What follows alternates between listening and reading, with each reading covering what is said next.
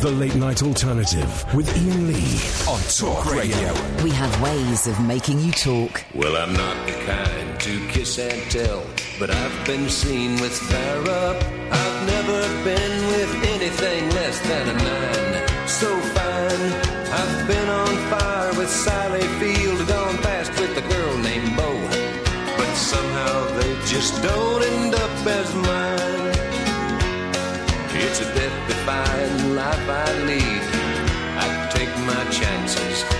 die for living in the movies and TV.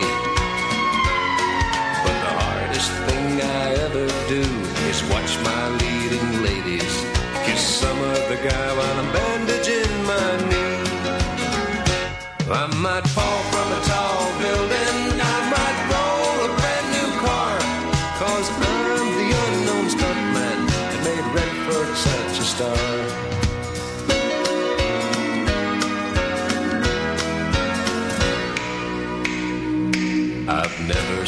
much time in school, but I taught ladies plenty.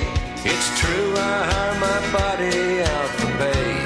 Hey, hey, I've gotten burned over Cheryl Tiegs, blown up for Raquel Welch. But when I wind up in the hay, it's only hay.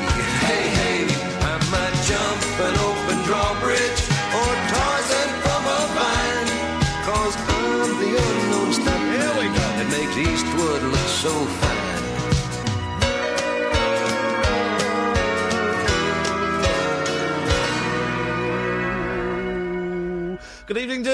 Listener. This is the Late Night Alternative on Talk Radio with me, Iain Lee. Katherine Boyle is there. Evening. And you are welcome to give us a call. 0344 499 1000 is the telephone number. It's a Monday evening. It's flipping cold out there.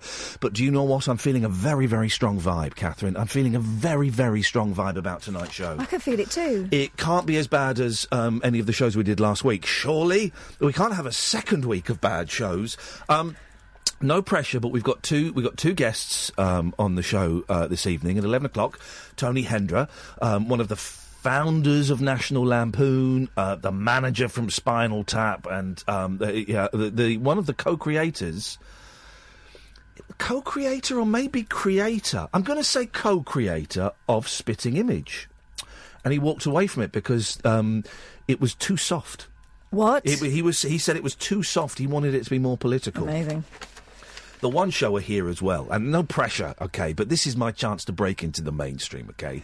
Um, and Annie Wallace is here. Hello, Annie. Hello. You've got to come and get nice and close. Yes, I'm nice and close. Because these, these microphones, I'm going to be honest, um, the, the, the, um, Maplin's was closed and we had to get them from Tandy. Oh, um, now, Annie Wallace, um, actor, Mm-hmm. performer, star of. Well, people will probably recognise you from Hollyoaks. Yes, Now, I, I'm going to be honest, I've not watched Hollyoaks for about 15 years. That's all right. Well, because I, I it, Well, for no, me.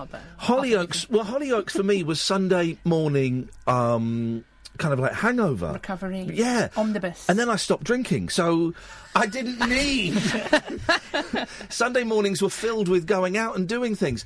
Um, but it, it, but it's it's still plodding on, Hollyoaks, isn't it? Uh, 22, 22, 23 years now and going strong. Isn't that insane? Because I, because genuinely, I, I did love Hollyoaks when I when I used to watch it, but it was um, well, it wasn't it wasn't meant to last this long. It was meant to be a sort of quick throwaway thing with lots of beautiful people in it.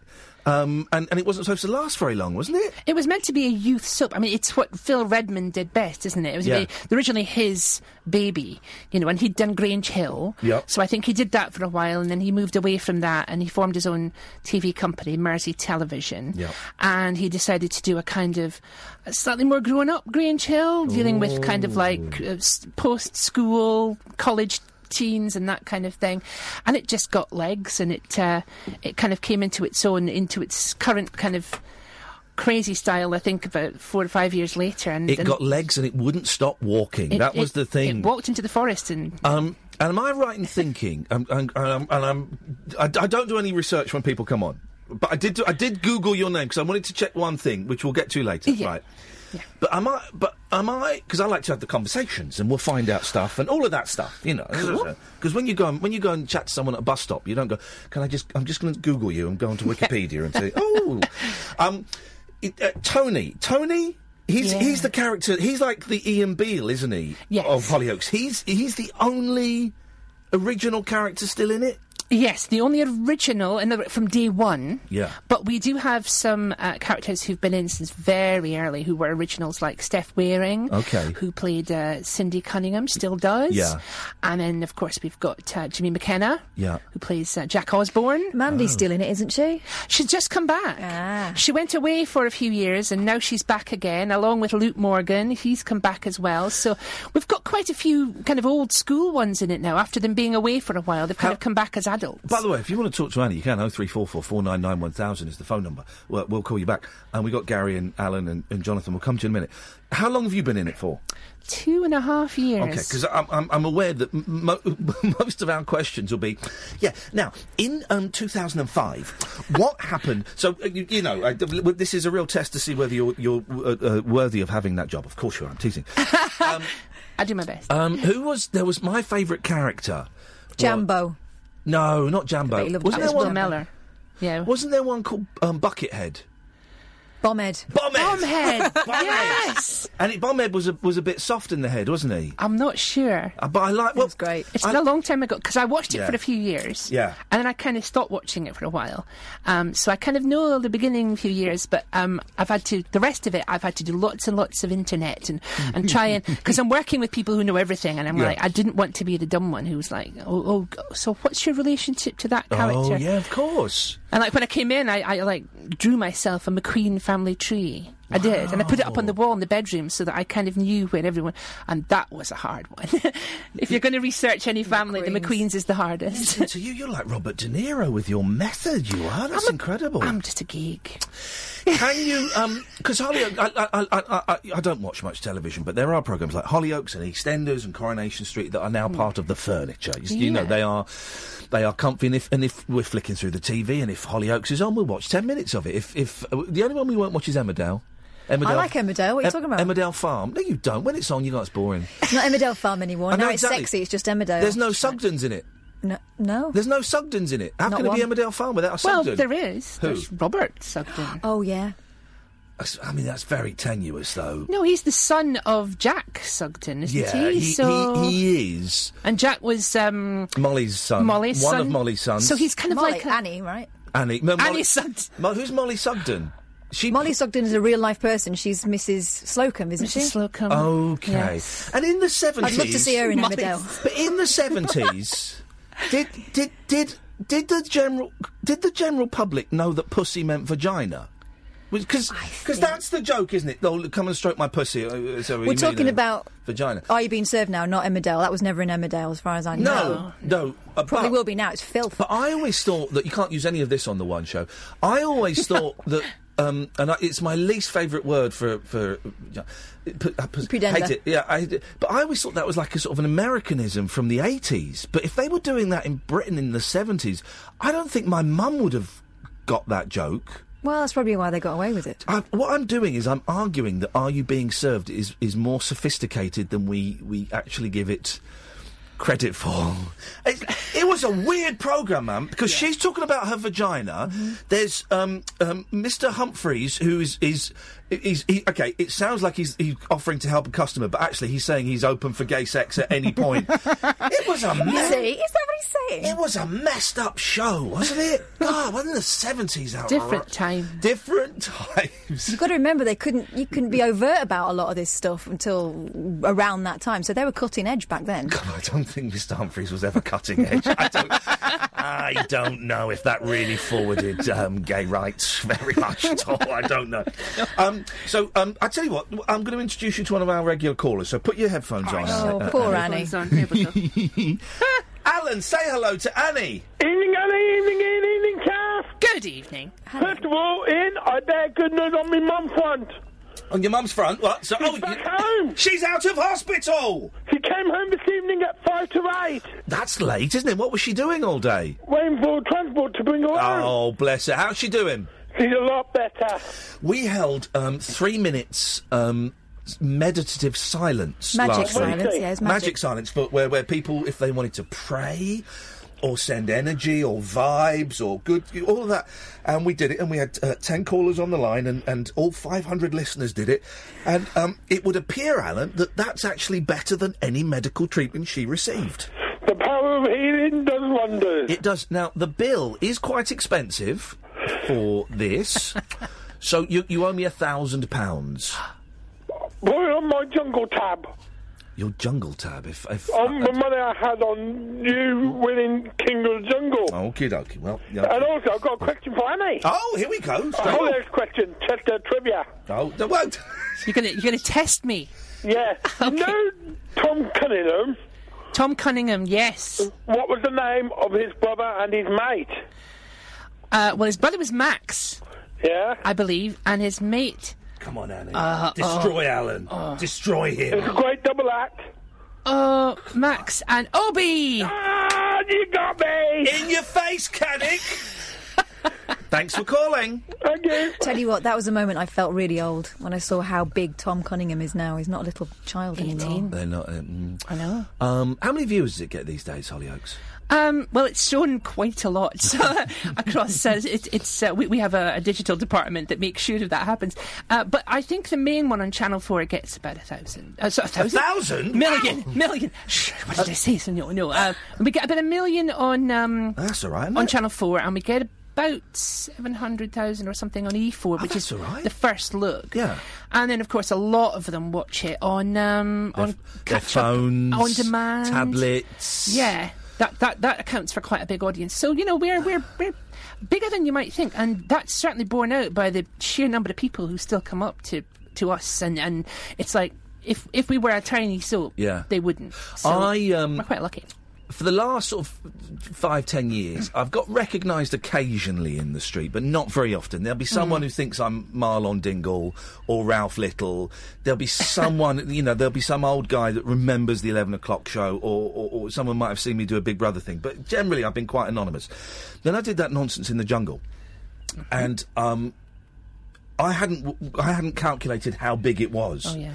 And um, you, you come back and it's just it's starting to die down a little bit now. But it's everybody. Well, they're not even doing the nudging and the it goes over there. They're, they're doing that. they're doing that. yeah. I was on the phone today, walking down Windsor High Street, and uh, this woman, she was quite rude. She came up to us on the phone. She said, "Iain, can I get a selfie?" And because I've not quite worked out the boundaries yet, I went, "I'll call you back." Did it. She started chatting. I said, "Let's let's hurry up." Um, but the, the thing for me is kids. Kids recognise me now. I've never had that, and I love it. Ten-year-olds come up to me and they go, "Iain, can we, uh, we love." I love it because I, you know, I'm a big fan of kids. I, we should all go and I was going to say pat them on the head, but I wouldn't actually. Don't, we should we should all not go and do that. Um, but what what. what what was it like the first time? Was it the first episode of Hollyoaks went out? Then you went out to get a pint of milk the next day, and people going, "Hey, flipping heck!" No, it wasn't quite that quick, um, but it was within a week or so. Really? Yeah, yeah. Um, and it was just that kind of sudden recognition.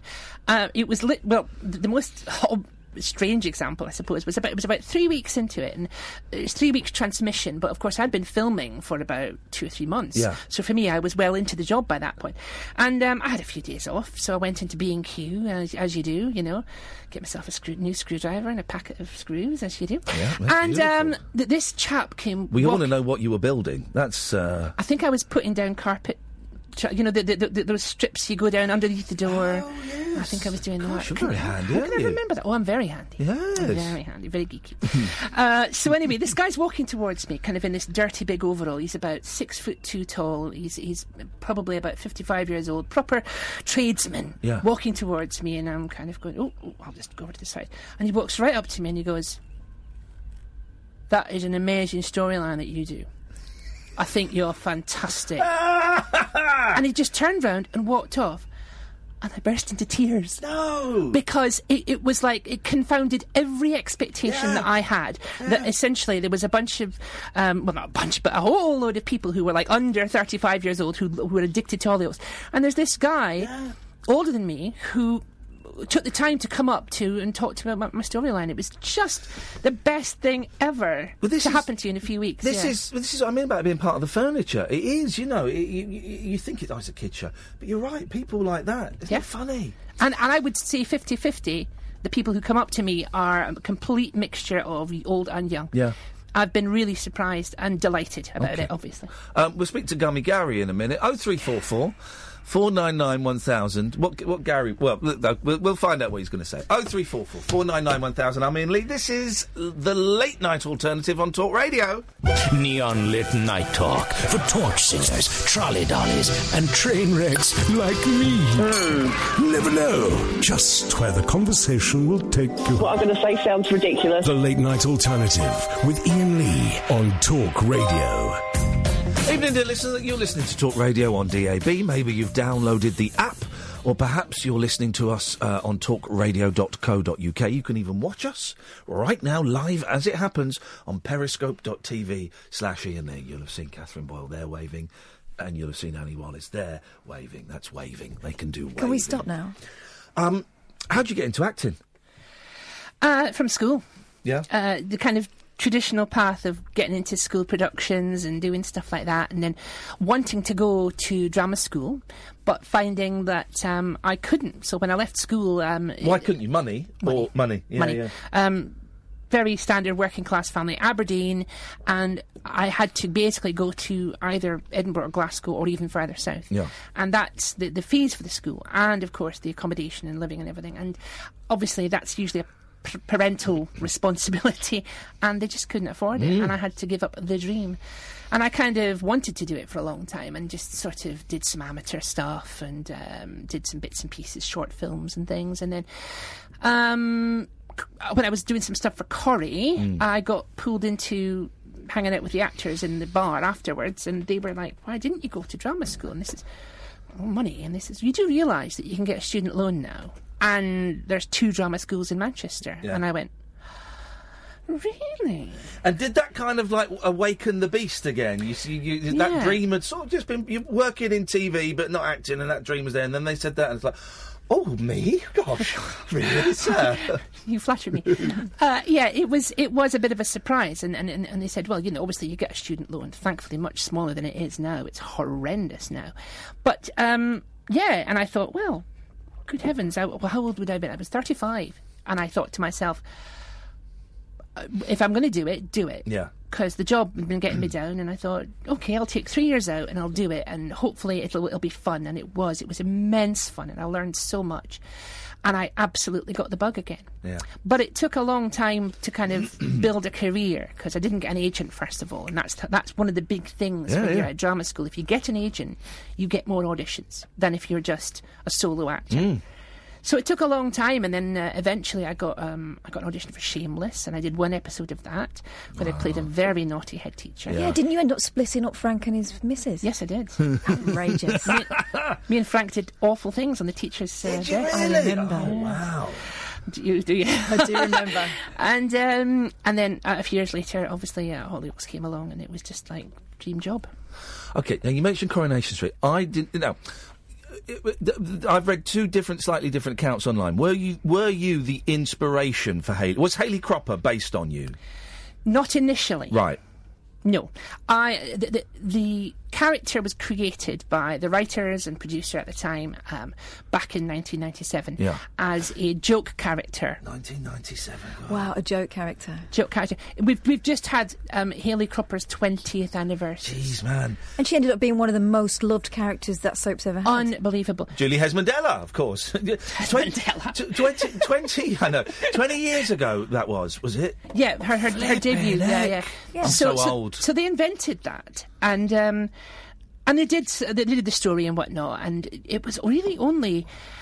I mean, you look at it now in terms of the timeline. She was only in it for about three months, and in that three months initially, just like totally captured the imagination of the viewers, and a lot of them are the very, you know, very staid kind of viewers. We should say because we've got some people who get, who get this don't watch Coronation Street. no. Um, Haley Cropper was um, was trans. Was um, was um, I always get the terminology wrong, so correct me. But was um, transitioning from a from a man to a woman. Yeah. Am I close with the? Yeah, the- she I always want to get try and get the right words. Um, and the fir- I'm going to say the first, would, I would most definitely the first trans character in a British soap. completely. Yeah, yeah, yeah. First by trans character practically on television. Yeah, yeah. Absolutely groundbreaking. And and before they had the first gay character, I mean, obviously EastEnders did, but Corrie had a trans character before a gay Yeah. character. So that was very brave of them. But at the same time, they realised they were onto such a good thing, and they decided that obviously they had to hang on to her. And Julie's such a great actress. It was, and, and the pairing just worked. So that was the point that they kind of reached out and said, "Look, we'd like a bit of advice on um, from someone who's been there and worn the T-shirt, as it were." And um, so I was kind of picked out of a, a group of willing volunteers, and uh, yeah, so a lot of what happened to her then was shaped around things that had happened to me, and then her character got quite close to me, and then she got a life of her own about a year or so later that didn't need me around. So what it was kind of things do you feel that you steered them with? with um, it was about things that had happened to her um, as a child, things that had uh, affected her development, things that happened in a very prosaic sense, such as um, you know her tax records being found out at her employer with an old name and that kind Right, of thing. Right, yeah. So that kind of thing, and also just just what it felt like, what it felt like uh, in, in, in being so out of place, Yeah. and that kind of lent itself to the storyliners and the script writers, and they went off and, and did that, and um, yeah, that was immensely. When you talk, the, the thing you, it felt like being out of place. Yeah. When when were you out? When did you feel out of place? oh, when I was five years old. Really? Yeah. What what did it what did that feel like? What, uh, can you? What did that feel like? I know it's an impossible question, but uh, uh, you're good with words. What did that feel like being out of place at five? um, very odd because Yeah. because you feel you belong to one social group and not the other, and yet every, everyone's telling you that that's wrong, and you go, I should be playing with them. And, And were you that." actually saying it as, as bluntly as that to your, your, your parents, or you, was it more of an internal? It's not something you actually say out loud. Well, some people do, but I think I think I was initially just kind of going, no, I can't really talk about this. This is not something that. So I, I did keep it in for a long time, and then I think I was about eight years old when I finally said it to my mum because it was like really getting me down. And uh, mum didn't react very well. She was. Um, don't you ever say that and, and that kind of thing. So I, Wow. and, and I never did again. I was like, I, I, I went, whoa, this is not something you tell people. what did you say to her that you felt like you? Yeah, I just said, I said something's gone wrong. I says I'm I'm a girl. Yeah. that's just who I am, and, and it's kind of that simple. And oh, how dare you? It was awful. It was hmm. wasn't great, and you know, obviously, it takes a long time before you can kind of do something about it, and that's that's what happened. If, by the way, if I ask anything that's too personal, tell me to jog on, yeah, which I know you will do. Yeah, I but I will. also get the feeling that I could pretty much ask you anything. You go, and what's great is we've never met, but we've spoken on the phone once, and, and we've sort of communicated quite a lot through Twitter, Yeah. uh, which is which is which is lovely. So I kind of feel like I know you better than I do because we kind of tweet Yeah. tweet each other in bits and pieces and and, and all kinds of stuff. Um, but um, so. Do you, uh, are your parents still around? Uh, my dad died in 2014, Hmm. unfortunately, before I got the job, so he never quite saw it. But oh. I know, damn. Uh, Mum is still, yeah, she's she's in hospital at the moment because she fell over and did her hip. I think a lot of people, unfortunately, of her age do Yeah, it. So, um, but she's fine. She watches it. and She's very proud. We can we'll do a three minutes energy silence for her. Oh, for Is she still we know up- it works now. Is She's she recovering well. Is she still up in Aberdeen? Yes, yeah, the family's up in Aberdeen. Yeah, my sister and fact, cousins and everything. Yeah. And ha- she must be really proud because I know my mum loves it when I'm on telly, and you know, Yeah. and it's, it just makes her day. I, I was out with her filming with this lot, and um, I got wrecked, and someone went, "Oh, Iain, we loved you." And she, I said, "Oh, this is my mum," and she loved the fuss we made. Does your mum? She, she must be really proud. Yeah, she really is because she she helped me as much as she could for the, the kind of drama and that. Like she, um, in 1980, she took me down to London for two weeks to be on at the National Youth Theatre, Oh, and yeah. she, she so she paid for that kind of thing, and she encouraged me as much as she possibly could. She was always saying on the side, of course, you've got to have a proper job, Of course, yeah. because acting, obviously, you know, never done a living Yeah. from acting, Um, and it's like now it's wow, you did it Yeah. that's unbelievable. And it's like, yeah, mum, but that was against the odds, you know, because to get a, um, a, a character like I have on Hollyoaks, God, the odds are absolutely enormous, and I never thought it would happen. So for me, it's like, yeah, every dream came true. and she's cool now that she's got a daughter. oh God, yes, yeah, Yeah, yeah. yeah. she's cool with that. She spent six months trying to get her head round it when I transitioned back in the late eighties, and um, she took a long time to get kind of really comfortable with it. Yeah. She, she only said it once. She went, "Are you sure?" Are you sure this is the right thing for you? Because, you know. oh. And I was like, Yeah, Mum. That's I'm a good sure." question to ask, though. Are you sure? That's a Just real in case. mum question. is a great. In case you're going to go, oh, silly me. Do you know what? Ridiculous. All right. okay. Uh, but yeah, Dad. uh, hmm, Dad wouldn't see me for 15 years. Really? Yeah, he wouldn't have me in the house, and he he would speak to me on the phone in terms of, oh yeah, yeah, uh, okay, how are you? Uh, okay, here's your mum. So um, for 15 years, we had no no relationship whatsoever, mm. and really, it only kind of came back when he had a bit of a health scare, and he kind of collapsed and was taken up to hospital, and I think he got quite a shock of his own mortality, and completely off his own bat when I went up at Christmas. I always used to go up at Christmas to say hi and everything. And instead of doing what he usually did, which was dash out to the pub when he knew I was coming, because I had to mm. phone first, okay, I'm on my way over, oh, I'll get rid of him. And he'd stayed. And he stayed in the house. And Mum answered the, do- the door and she went, Your father's here. I went, What? And she just went, I don't know.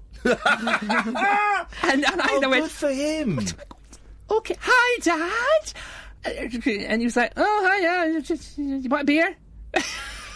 and he'd, he'd literally, he'd not told anyone he was going to do it.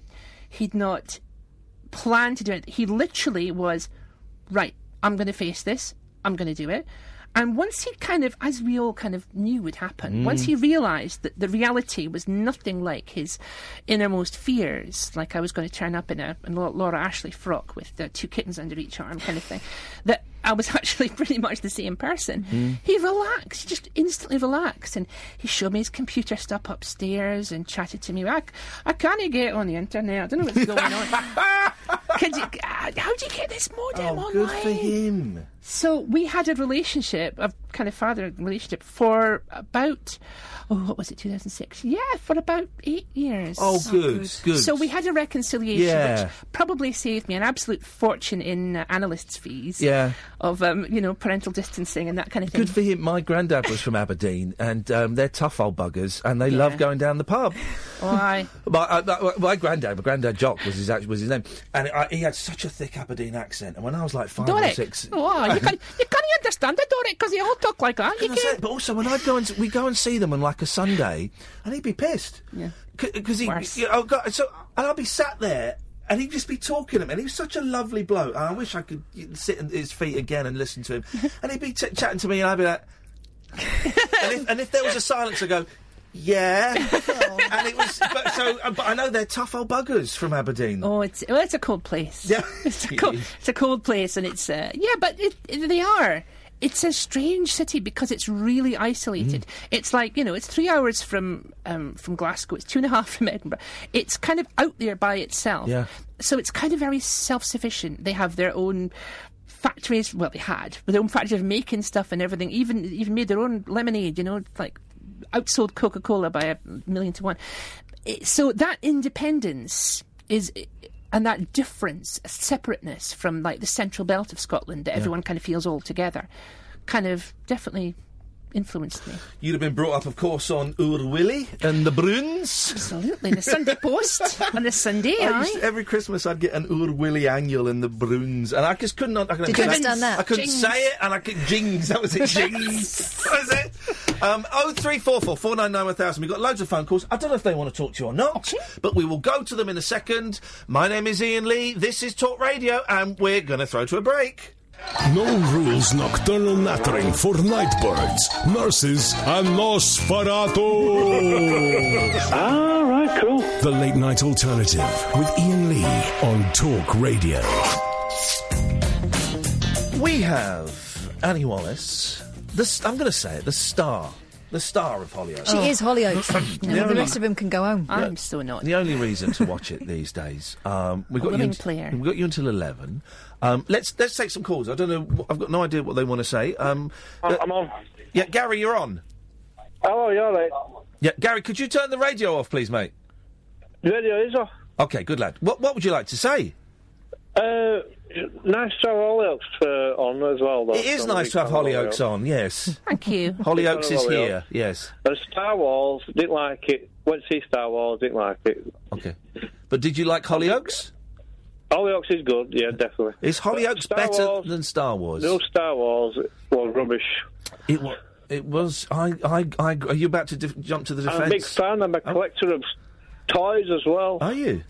Well, hang, disappointed. let's get. Let's get. Um, let's get the uh, actual word on the new Star Wars from a professional performer. Annie, you, you kind of sucked in your breath there as if you were shocked by that. I thought the new Star Wars was pony as well. It's too long. Yeah. So- I so- thought it was fun. Oh no!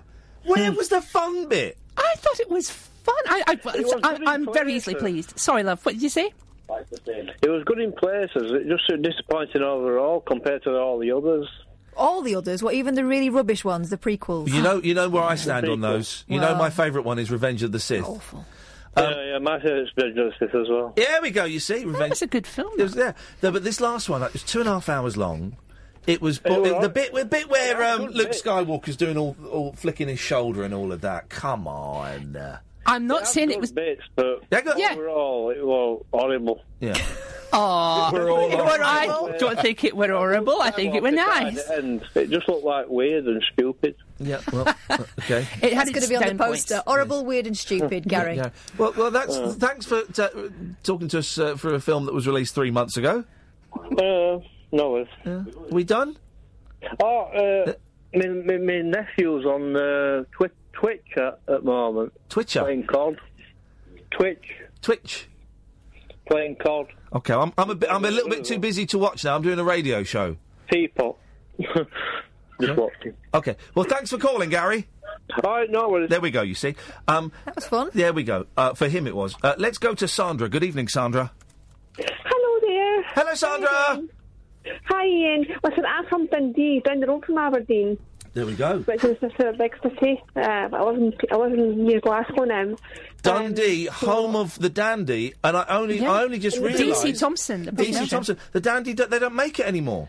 No. They don't make it anymore. I know DC Thomsons are, I know, the defunct, but I mean, I, I love the Broons and Oor Wullie as well, and Hunter Weist. Hundred wished.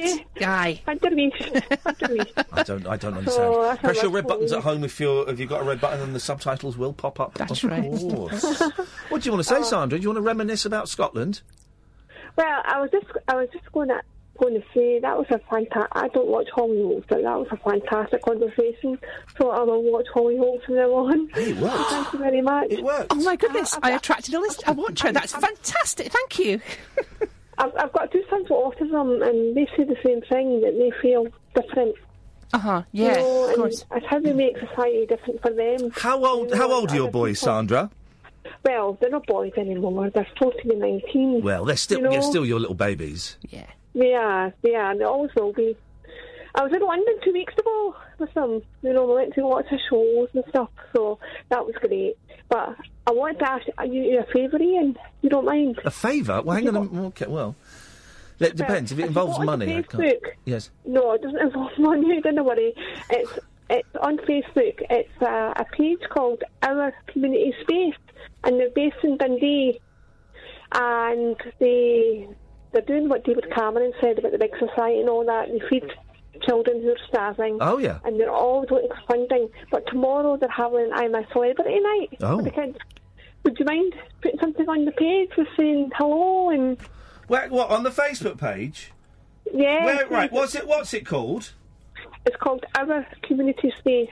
Our community space. Space, yeah, in the Space. base in Dundee. Okay, let's have a little look. Uh, our community space. There we go. You're having a Bush Tucker trial. Oh dear. Oh, yeah, mate. that was the sister. Mate, if, My- my- if you're not eating camel's brains and a pig's vagina, then you ain't doing it properly. uh, these these kids, honestly, some of these kids, honestly, Iain, they don't get enough to eat. You know, and, and yeah, they don't want to. They don't want to eat that though, do they? They don't. they don't want to eat scorpions and turkeys' testicles. No. Maybe they do. I don't know how. I don't know. I tell you what. I've got the page here. In the next break, I'll I'll type I'll type a little message.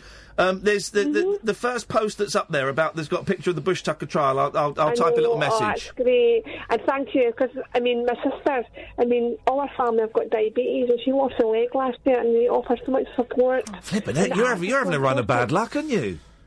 Oh, I know, I know. I mean, that, my, my mother-in-law's got dementia as well. Oh, mate, I'm sorry. How? What are you? What are you doing? How, how are you looking after yourself? Because there's a lot going on around you, and it's important, I think, for the people, you know, that everyone kind of comes to as a as a shoulder to cry on or someone to lean on. That they've got, you know, fun things happening. So, how are you looking after yourself, Sandra? Well, do you know what I do, Iain? I, I read a book, or if I can, I go to the theatre for a couple of hours. You Or- go- I go to the theatre? Wars. Yeah, or I go to the theatre, or I, I go and see like a Star Wars film. I'm a Oh, God. sci-fi geek, so Don't, that's, don't see the Star know, Wars film. Don't go and see the Star Wars film. Um, I tell you what. Han one coming up. So. I tell you what's good. What's a good film? And Kath saw it d- Oh, my yesterday, goodness. and I I still saw can't it talk about a while ago. Co- Coco. Have you seen Coco? No, It's not yet. amazing. Oh, Sandra, have you seen Coco? Yes, I have. Isn't it incredible? Wow. Yes, it's It's. I tell you what, it's, it's a it's a kids it's a Pixar. It's a kids film, but quite often uh, the the problem I've got, Sandra, is a lot of these kids films. They're not really for kids. They're they're for adults. But they look Mm. like, ki- but this is this is a proper kids film. There's no mucky jokes in it, that like little wink to the mums and dads. There's nothing. It's just a really, really good story, told beautifully. You, uh, you have a little cry, a couple of places, just, just Mm-hmm. perfect, perfect. I know, and do you know what? What? what I think the ads have been totally cut. You know what I mean? With it- all these cuts that are going on Yeah. At the moment, and they shouldn't be cut. You know, kids, kids should have access to the arts. You know, my Oh. daughter, who's, who's now who's now twenty four, is giving back and. Oh, I get, I like, get this. Listen, and the first thing, whenever there's a a recession or austerity, Mm-hmm. the arts. First thing is the arts because we don't, we don't need, we don't need um, theatres, we don't need We don't museums, be cheating we up don't after need. the rest of the stuff we have to go through. No, exactly. But the, but, but, art, but the thing about art is that it, it's worth more than the money that's spent on it because it, it makes you feel good about yourself, about your community, about society, about Exactly. life. Beauty. We want beauty in our lives. Now, some people get that from going and looking at a, you know a picture that's that's 500 years old. Some people get it from a silly statue. Some people get it uh, say silly, you know, because it's an obscure Yeah. one. They get it from all different kinds of things. Uh huh. Yeah, but think about it, Iain. From like, I just I I wrote a blog about this, and I mean, the very first signs of of like um, civilization were cave paintings, and Yeah. they still survive. You know what I mean? That's a record of you know what I mean. The first time we communicate with each other. Yeah. I'm, I'm human listening as I'm typing a message on your Facebook page. Oh, Art's very you. important to the entire human race. Doesn't matter whether you take part in it a lot or a little, but art is very important. It's it's it's how we express That's right. ourselves. I know, I know. And it's a project that you probably know about it called Our Big Noise in Stirling. Our big You know, noise. What's that? Well, it was based on a Venezuelan project. It was teaching working class kids how to play uh, an instrument. Right. But they're Okay. getting all, they're getting all their all their funding cut. Yeah. It's everywhere. It's everywhere, and it's outrageous, particularly when you're doing it with kids.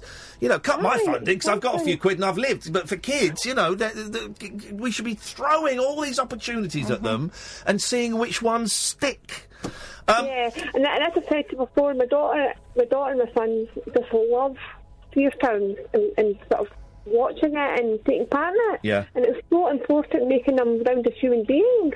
You know what I mean? And letting them know that the are for everybody, not just for the, wealthy. Because when when I was in London and we sort of um, passed the, the Royal Opera House and it was like the opening night and it was people coming to Rolls Royces and all that, that on their jewellery. And so Lennon said, but um, Well, listen, Um, uh, Sandra. Listen, I wish you the very best of luck. I've just posted a little message on your on your community Oh, space. thank you. Um, I Thank hope it goes really, really well, and um, you know, just just put in some live cockroaches and stuff in there as well, because otherwise it's not. Okay, Thank I you for your call, Sandra. Ta ta. Bye bye. Bye. There. we are. what a nice lady. So we Yes. get some- um, we'll have a quick break. We'll have a few more calls, and we'll. Uh, if you anything you want to plug, we'll plug away. We've got you one new viewer. That's worth. That's brilliant. That's worth the train fare. that might alone. that might take us up to the million. we, might have been on nine nine nine nine nine nine, just waiting for the extra one. Waiting for that. Um, oh three four four four nine nine one thousand. We've got Bruce, we've got um, Lewis, and um, we've got Annie Wallace is here for another fifteen minutes. If you want to take part, I'm Iain Lee. This is Talk Radio. A star-crossed soapbox for sailor boys, stable girls, I'm on the edge. and stripper grands. It depends who you're with and it depends on the situation. Late night speech radio with a difference. Thank you. The late night alternative with Iain Lee on Talk Radio. Evening, dear listener. You're listening to us on uh, DAB, on the app, or on talkradio.co.uk. Uh, I'm Iain Lee. Katherine Boyle is here. Yay. And um, Annie Wallace, we're both arguing over who's got the best job. Uh, Yeah. I know, it's but, but isn't it a joy? Who'd have, who'd have thought, um, y- uh, you know, uh, I get to come and I get to cast my best mate, and I get to come in three hours a, week. I get to come and mess around and joke around, and we talk. You know, we just spoke to Sandra there about real life, and, and then we'll we'll talk some nonsense a bit later on.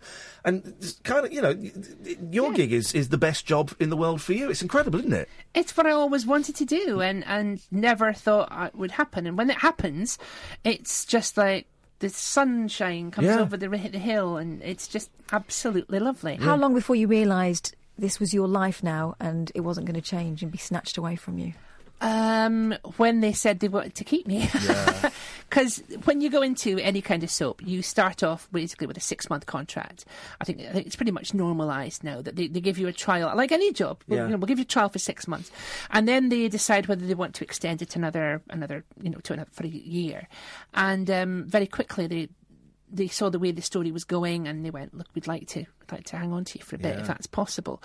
And then last year we had a chat, me and the, the producer, and it was more like, um, you know, you thinking of going at all? And I went, um, uh, uh, Wow, they were asking you that. do you know something about that? I don't know. No, we just wanted to know because, uh, from a from a simple point of view, if you're wanting to write a longer storyline, and the actor is thinking in their head, "Oh, I'll give it three years and I'll go off and do something else," then there's no point in them doing that. So I think it was more a case of they wanted an indication if I was if I'd ha- if I was just wanting to move on. Yeah. And I said, I'm ridiculously happy here. So that's where we are at the Brilliant. moment. Brilliant. And uh, Isn't that good? yeah, Bit of security in one of the most unsecure jobs in the world. You don't have to do com- How- computers. It's How fantastic. many um, how many nights a week does Hollyoaks go out? Every night. Is is it one of those Monday now? to Friday, Right, this is what I thought. 6:30 p.m.. That's, that schedule must be insane. Well, the thing is, we, we shoot everything on single camera. Uh, which means that every single shot has to be set up from scratch, Mm. including the over the shoulders and the wide shots and everything. So every scene has maybe six, seven setups. Um, if you've got lots of like ten people Mm. in the scene, and you've got like double that number, so it takes us approximately two hours to shoot two minutes of scene, and we have five units going at once. So we actually create around about 35 minutes of gathered footage per day, which we kind of have to do. Yeah. Because every day 30 Yeah. minutes of footage goes out. And there's five units, all shooting scenes, about six scenes a day. It, it, is, it is a proper, full on, busy job. And if you've got a big storyline on, then you're in for 12 hours a day or more and uh, five days a week. It's, it's a hard thing. Thankfully, you know, I've, I'm having a bit of a quiet time just now, and and that's that's nice in one way because I get to kind of touch base with friends and things, Yeah. and um, but for the for the ones who've got a big storyline, it's it's hard work. Yeah. What's your big hope for your character? Um, that they keep in the show. no, I, I don't know. I don't know. Basically, they've just got. Um, this is what I suppose I should mention. As of tonight on E4, which is the first look one, we we, we showed the the Channel Four episode on E4 the day before. Just um, it's called First Look, and tonight was the one when uh, Myra and Sally got together for the first time.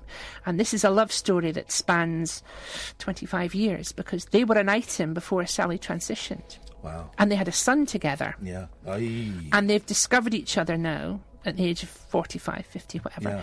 And um, what they've discovered is they're actually still in love. Still in love. But Myra isn't gay. And she's having to get her head round how can I be in love? She's in love with the person that she Yeah, yeah. used to love. And she's realised that even though that, that label doesn't apply to her, Mm. the L label, Yeah. She's going to go with it and she's going to have this relationship. So it's very 21st century. it? Very quite unique for, for soap. actually. Gender Very- fluidity. yeah, very proud of it actually. Very Yeah. proud that Hollyoaks have, have stayed true to it, and it's been a very slow pot boiler for a year. We haven't rushed into it, um, but they're going to be together for a bit, and um, uh, fun will ensue because Myra's a big comedy character, and uh, but you know. That part of it is great, and I, I hope that they remain true to those two characters and whatever adventures they have in the future, I'm well up for. Um, oh, that sounds brilliant. That sounds really. That sounds a Yeah. cracking one. We've got a couple of calls. Let's um, where should we go? Let's go. Let's go to Lewis. Good evening, Lewis. Hi. Hey, Lewis. How you doing? I'm good, thanks. How are you? Yeah, good. Thank you, man. What have you got for us? Um, I just heard you guys talking about Star Wars earlier. Yeah, Yeah, the new one's not very good. Controversial. Yes. I just, I don't think I've heard your opinion on this before, so I just wanted to ask, um, what do you think about Disney taking rights to it? Good or bad? Well, I, I mean, I, I don't know if you heard me ranking my. I said ranking my the Star Wars films in order of preference. My, my genuinely my favourite Star Wars film is um, the Revenge of the Sith, um, All right. and this and I think Return of the Jedi were my two least favourite. No, Empire Strikes Back was my least favourite. Um, what do I think about Disney? I don't really care. To be, I don't. I don't. re- Honestly, I don't really care. I tell you what, I quite like is it means because the other Star Wars films that have come out, the, the um, uh, under the Disney banner, they've been quite good. The Rogue I One, Rogue One was good. The Rogue One was really good. Rogue I One was really great. liked that. The other one I thought was great. The first one I thought was good. And because I've got two boys who are six and eight, this is right up their street. So I know. I mean, this one was disappointing, but uh, uh, they'll pull out all the stops for the last one. Um, this there's been a trailer released today for the Han Solo film, which I've not seen.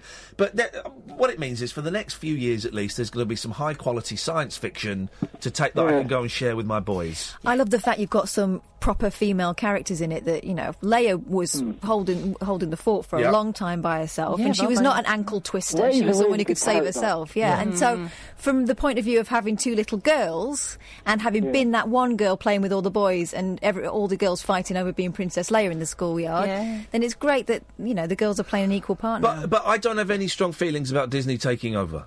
Okay. May I say something else quickly? Um, yes, you may.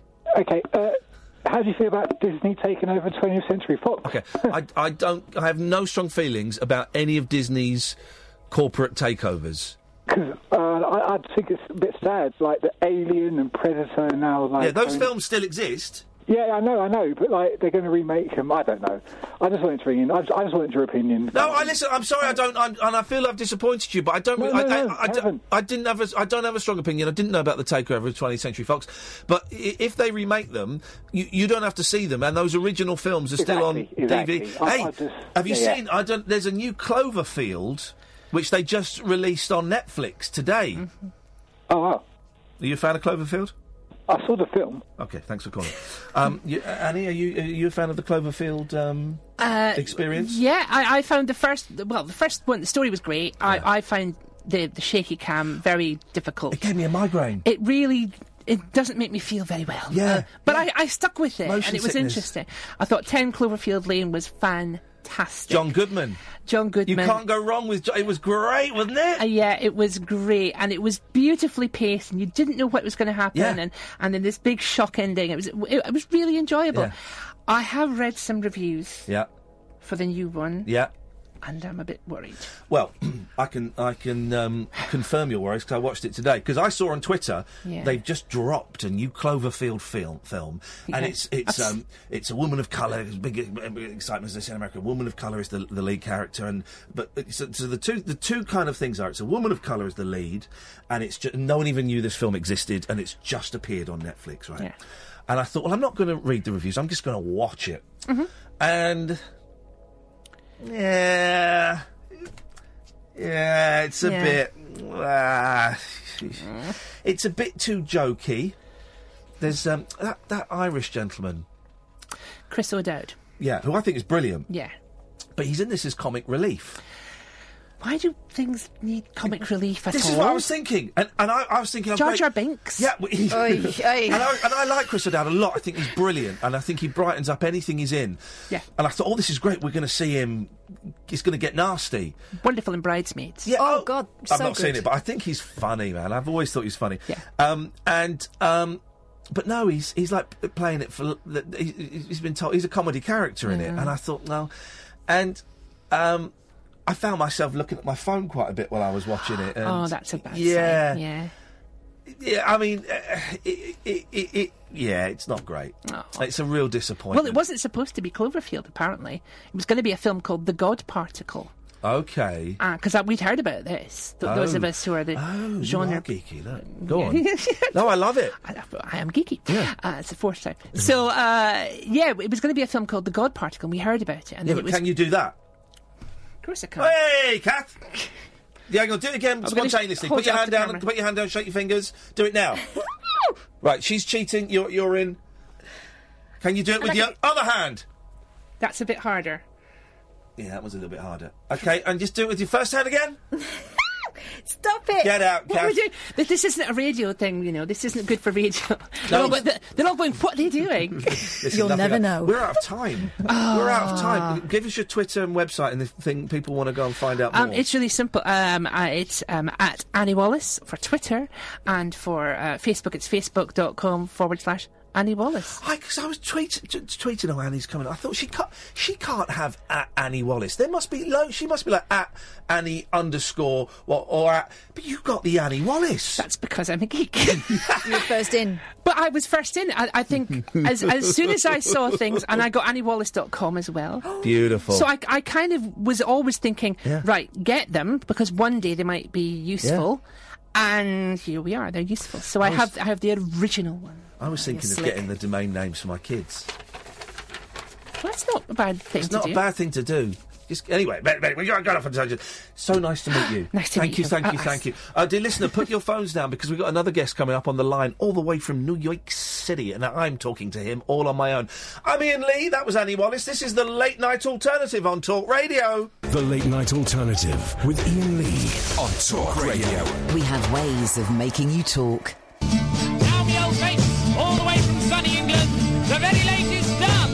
Let's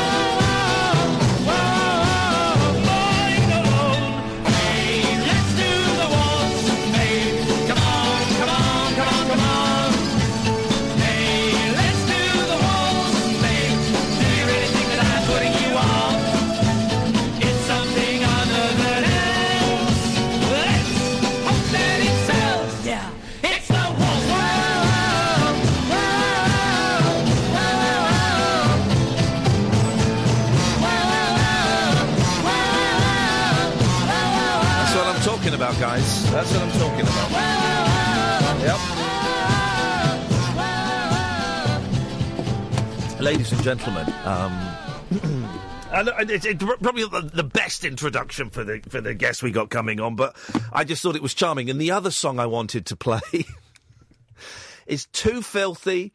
It's too rude, too many swear words. There's even a bleeped version on, on YouTube, and it's still too sweary and it's still too rude. Uh, ladies and gentlemen, would you please welcome all the way from uh, the United States of it's Tony Hendra. Hey, Tony, how are you doing? I'm good. How are you, Iain? is, is it, is it, am I pronouncing that right? Is it Ian or, or, or it's got too many vowels in it? So No, I wanted to do something else. No, come on, Tony. Look, don't, please don't don't don't knock your British roots. I'm just spelling Ian correctly. okay. It's so right. fu- it's so funny hearing your voice. God, it's wonderful, Tony. It's such a joy to have you on. Um, that was uh, well, as you know, that was "Let's Do the Waltz" from your dim and distant history. What what memories have you got of that? Um, very dim. Um, it's uh, that must be well over fifty years ago. Wow. I, that's um, wh- I was. Uh, that's when I was part of a comedy team called uh, Hendra and Ullett. Um, or if Ullett was giving the interview, it was Ullett and Hendra. um, and um, yeah, that was um, that was the, the that was the flip side of our first hit single, which um, which which was actually the, on the on the A side there was uh, there was a, a, a song called the Chicken Song. Oh right. Which cons- which which was like um, sort of a Winchester Cathedral Winchester Cathedral. Remember Yeah. that song? Yeah, of course. Yeah. And um, it was kind of, except it was all chickens, not exactly clacking, clucking Winchester Cathedral, but a very similar song, like like that. And um, it just got more and more and more. We overdubbed it and overdubbed it until there was about a thousand chickens doing this thing. Fantastic. Um, and it it was like, like like- it was actually extremely funny, and um, it uh, was even was funnier than Let's Do the Waltz. Let's put it that way. There's so much. There's Uh, there's so much. I, I don't know where to start with you, right? And I tell you why you were on my mind, Tony. Obviously, I'm a huge fan of Spinal Tap, you know, and I've seen that film a a hundred times, and I buy copies of it on DVD to give to people who haven't seen it. But the reason you popped into my head, let's start with this, I suppose, is because I saw the um, movie about Doug Kenny that's on Netflix um, that, that think c- came out a little while ago. Um, and of course, you, you it's, got a futile and stupid gesture. It's called. that's it. That's it. And I knew nothing about Doug Kenny at all. I knew very little about National Lampoon. I knew bits and pieces, and I knew about Lemmings, and I knew a few of the things, and obviously the movies. But the magazine itself, um, and I, I thought, oh, I wonder what Tony Hendra's up to these days. And so I did a Google, and I found you, and um, I've kind of fallen down a Tony Hendra rabbit hole. So let's start with. I, have you seen that movie?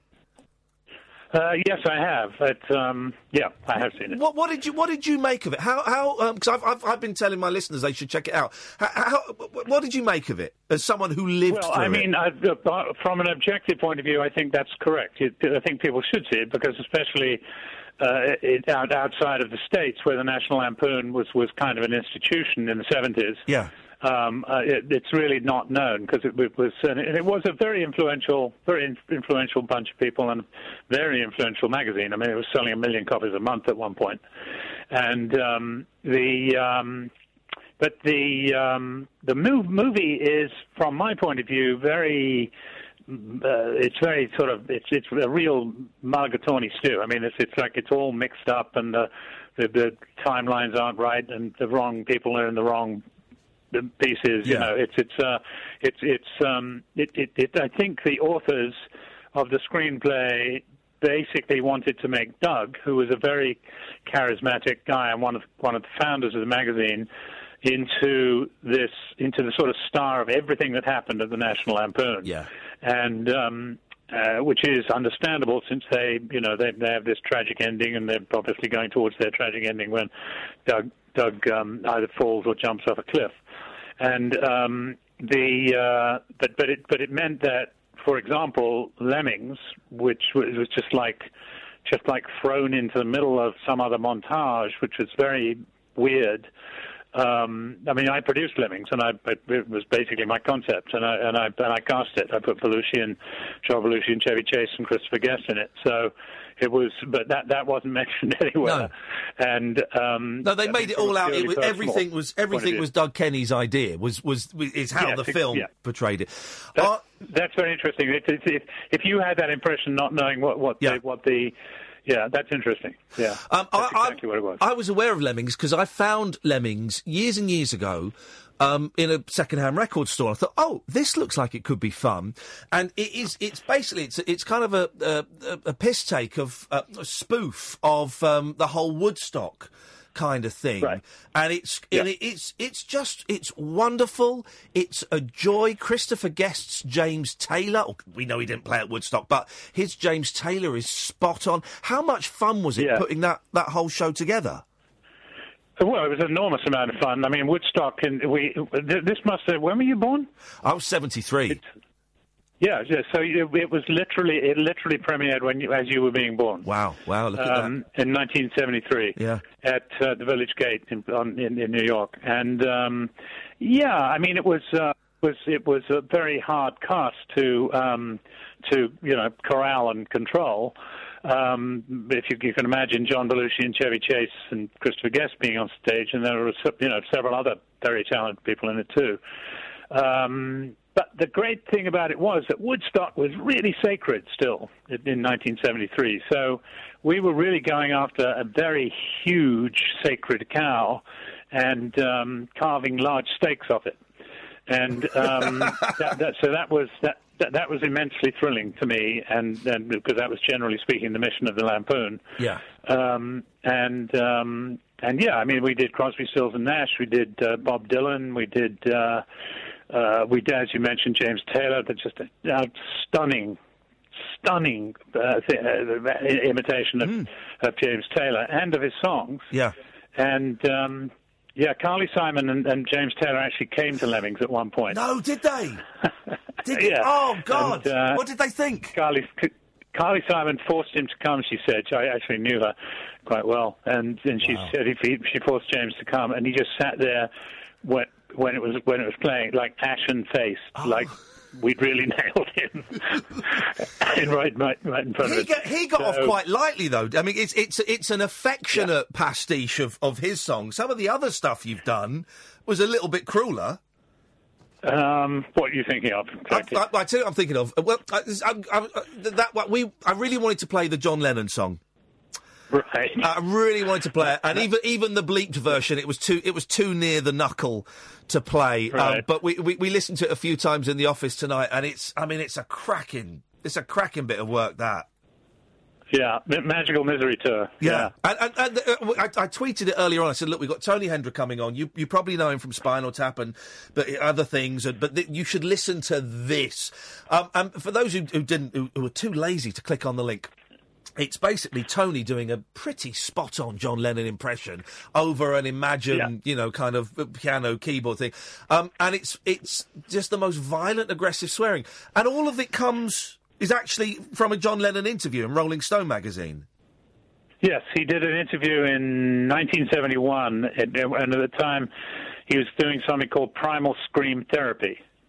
And um, he, and- he and Yoko were doing primal scream therapy. And primal scream therapy was basically what it, what it sounds like. Yeah. You, you, you screamed uh, like a baby, and then you got all the, somehow that got all your anger out.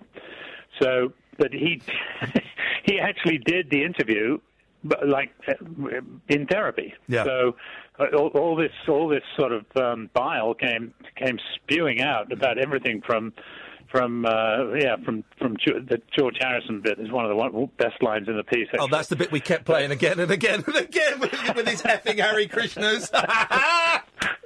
yeah, right. Yeah, that was that's that's a beaut. But um, yeah, and I mean the only the only line I made up was "Genius is pain." Right. And uh, although actually that I think that was somewhere in the interview too, but uh, but I pulled that out and made that the chorus. But it was um, that was a thrill to do, I must say, because I was a. I mean, the thing about the thing about good parody is you've got to love in some at some level. You've got to love what you're parodying. Yeah.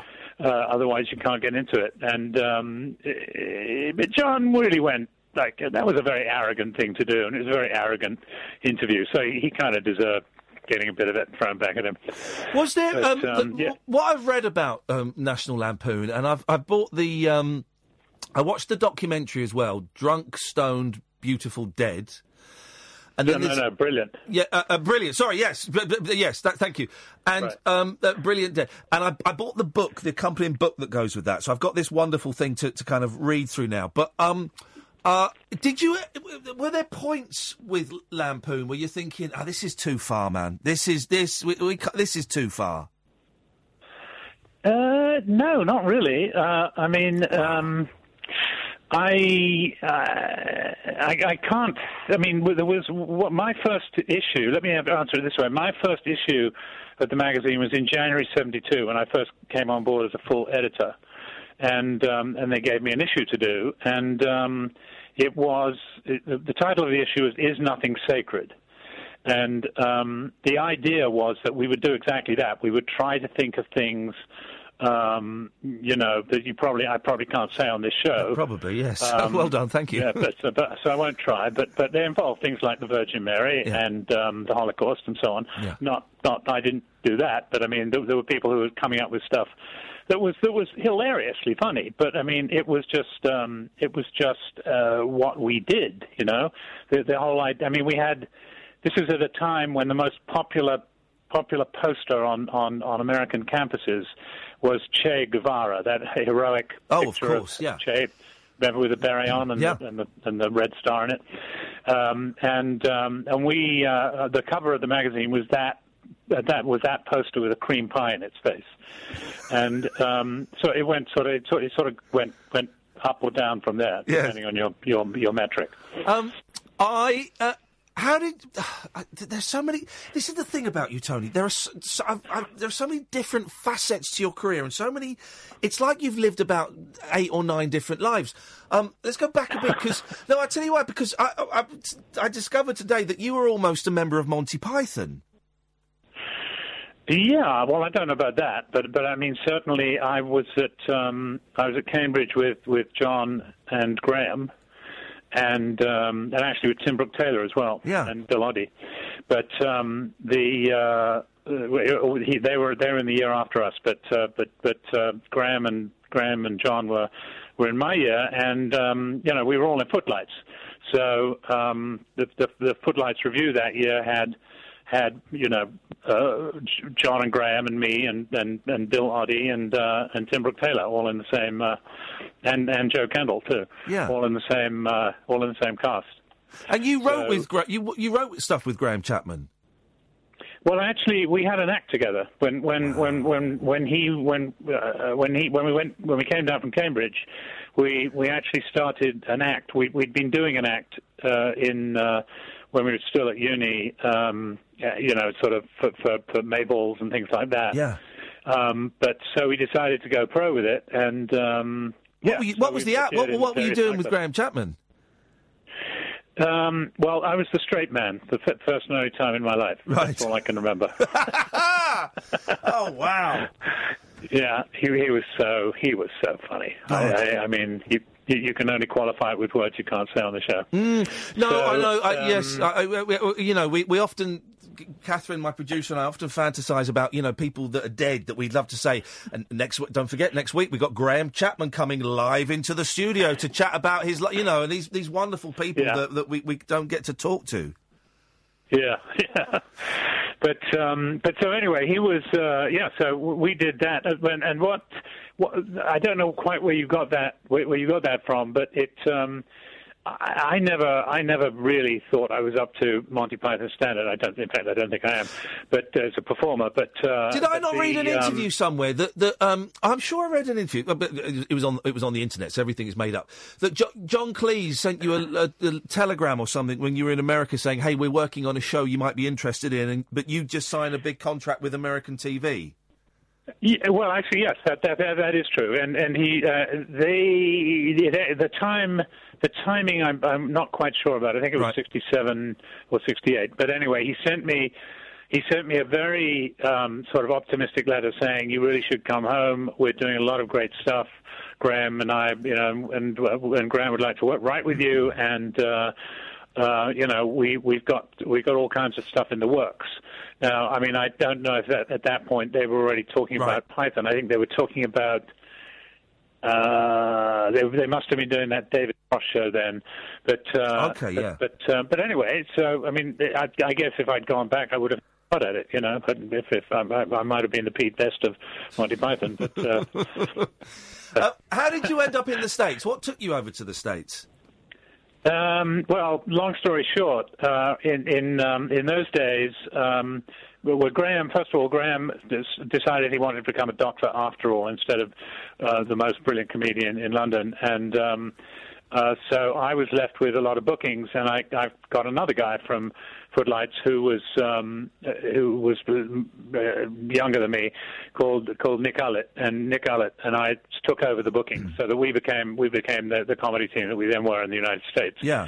and um, uh, there was uh, we were appearing at the Blue Angel, and there was a, there was a very now famous and actually dead um, comedian called Jackie Jackie Mason. Yeah, of course. Who was like, uh, uh, yeah, who was uh, appearing at the, he was headlining at the Blue, Blue Angel, and uh, we were, you know, opening for him, and uh, and he and his manager Bob Chartoff, who later became a big producer of Rocky and all kinds of other stuff, um, he uh, they loved us, and they said you should come to come to New York. And if you do, Bob said, I will make you the Beatles of comedy. Wow. Uh, you can't ignore an offer like that, can you? That's proper old Exactly, yeah. Exactly, exactly.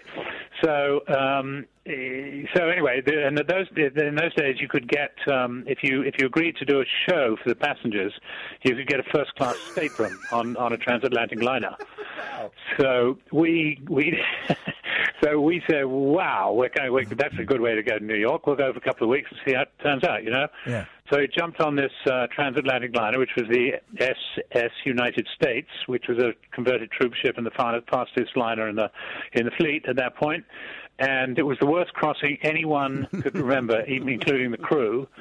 So every one of the 800 passenger complement was seasick from one end of the voyage to the other, except for us. So we never had to do the show, and we drank ourselves silly, and uh, that's how we got to New York. we got to New. York. Bob, Bob immediately put us on stage at what was then known as a hootenanny, Yeah. which was a sort of folk version of an open mic, and um, and we got uh, like six months' work in one evening. So like within 48 hours of landing in New York, we already had six months' work, and we were driving up Park Avenue in limo with the top open. Um, Yeah, that, that, so- I mean, if you did put that scene in a film, you go, nah, nah, I'm not buying that. That sounds rubbish. That's incredible. Yeah, but what was even more incredible was that the first job we got, which was right across Bleecker Street, it was it was actually at a place called the Bitter End in on Bleecker Street. Yeah. Uh, that that uh, Hootenanny was, and then across the street there was a brand new club called Cafe A Go Go, uh, which later became a legendary jazz hangout. And the opening act there, um, to you know to debut the club, was Lenny Bruce, and his his opening act was Hendra and Ullett. You've shocked So me. we opened for Lenny sh- I- Bruce. I, know. You've shocked me into silence. You opened for Lenny. I didn't know that, Tony. That is amazing. Yeah, That is it was pretty, what was I mean insane. because because I I'm fascinated by Lenny Bruce. I'm fascinated by you know the the excitement of his live stuff. I'm also fascinated by kind of the spiral into drugs and stuff. He, he must have been at the peak of his powers then, or approaching. Yes, he was actually. It, Yeah. it was. uh, I mean, it, it was. Um, it was a, actually a very tragic booking, but uh, it, was. Uh, yeah, he was on top of his game, and and he was like completely my idol. Uh, I mean, I mean, Nick too, but less so. But I, but I was just like uh, he, he was my god. I mean, he was exactly what I wanted to be. You know, like uh, just going as far as you could possibly go and um, and uh, so you know we, we we sat on the stage having done our useless little opening act which nobody listened to, um, and. Um, and, and just lapped this stuff up, and it, it was just amazing. But even more amazing was that four days into the gig, we opened on a Monday, and on Thursday, uh, as he came off stage, three very large NYPD police department, that is, uh, uh, cops surrounded Lenny and busted him Wow. and um, and took him off to the sixth precinct in, in Lower Manhattan and um, and uh, charged him with uh, with obscenity, which was he'd been charged with obscenity in San Francisco and Chicago at this point, and had beaten the rap in uh, San Francisco, I think, but not in Chicago.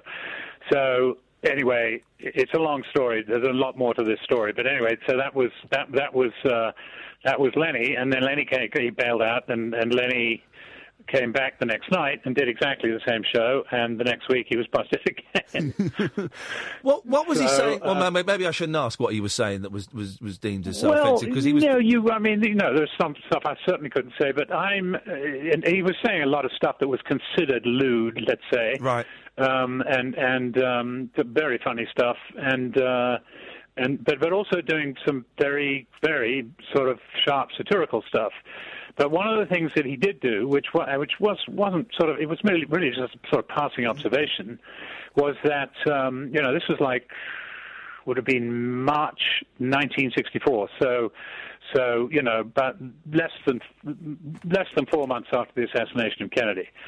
So, and and he was doing this thing about about how Life magazine had done shot these you know had these things from something called the Zapruder film, which is the only photographic um, record of it, um, where it showed Jackie Kennedy uh, apparently climbing out on the um, on the trunk of the Cadillac limo they were in, and um, uh, trying to get away, get out of the line of fire. Right Yeah.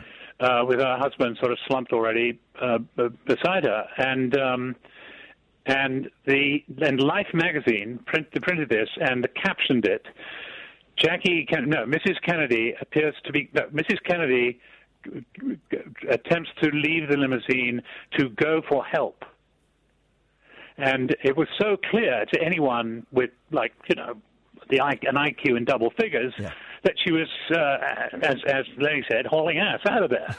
and um, and uh, and and he said that you know she was hauling ass to save ass, if you you'll forgive the expression.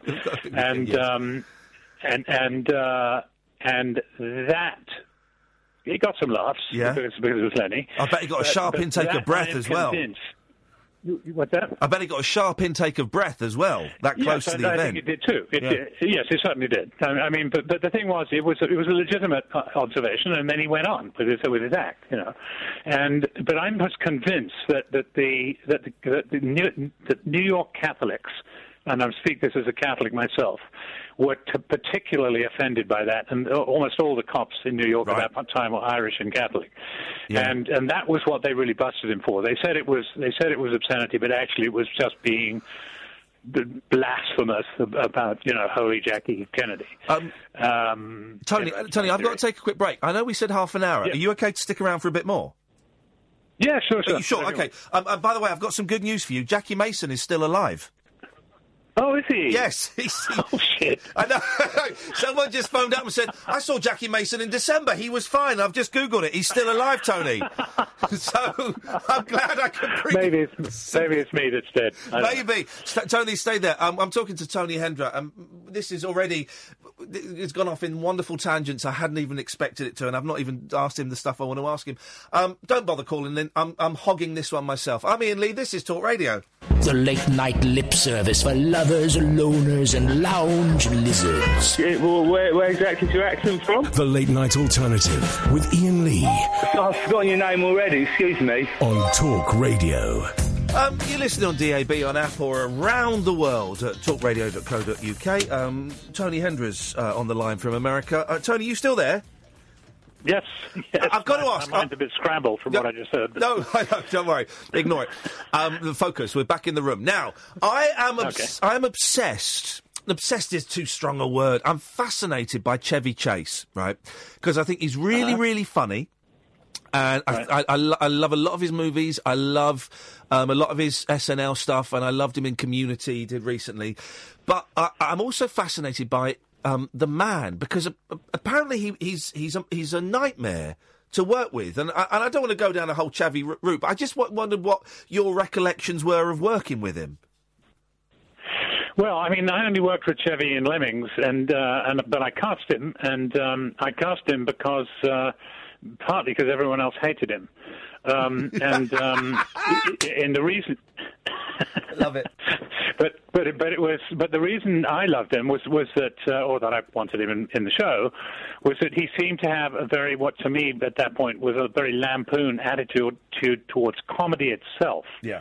In other words, he he did not take the business of being funny as seriously as most people do, and and and and, and, and basically set out to destroy what what what what was funny. I mean, he he did he he did funny stuff, but then destroyed what he was doing, Right. uh, and and commented on it. And it was. Uh, it was, uh, and if he didn't actually say anything, he just commented on it with this very sort of mobile, very handsome, very expressive face. Uh, and I, I just thought there was a really interesting talent. Um, he was not liked by the rest of the cast, uh, not at all, and especially not Belushi. But then Belushi had a, an ego as big as Chevy's, um, and was probably more talented too. Yeah. But uh, but but Chevy was uh, but but Chevy was um, was had a very even then he had this very intriguing way of sort of having it both ways, if you know what I mean. He he, he got the laughs, but he also got laughs at the expense of his own laughs. Yeah. Yeah. Um. And, so I can see I can see that that would irritate people, and Mm. especially since he.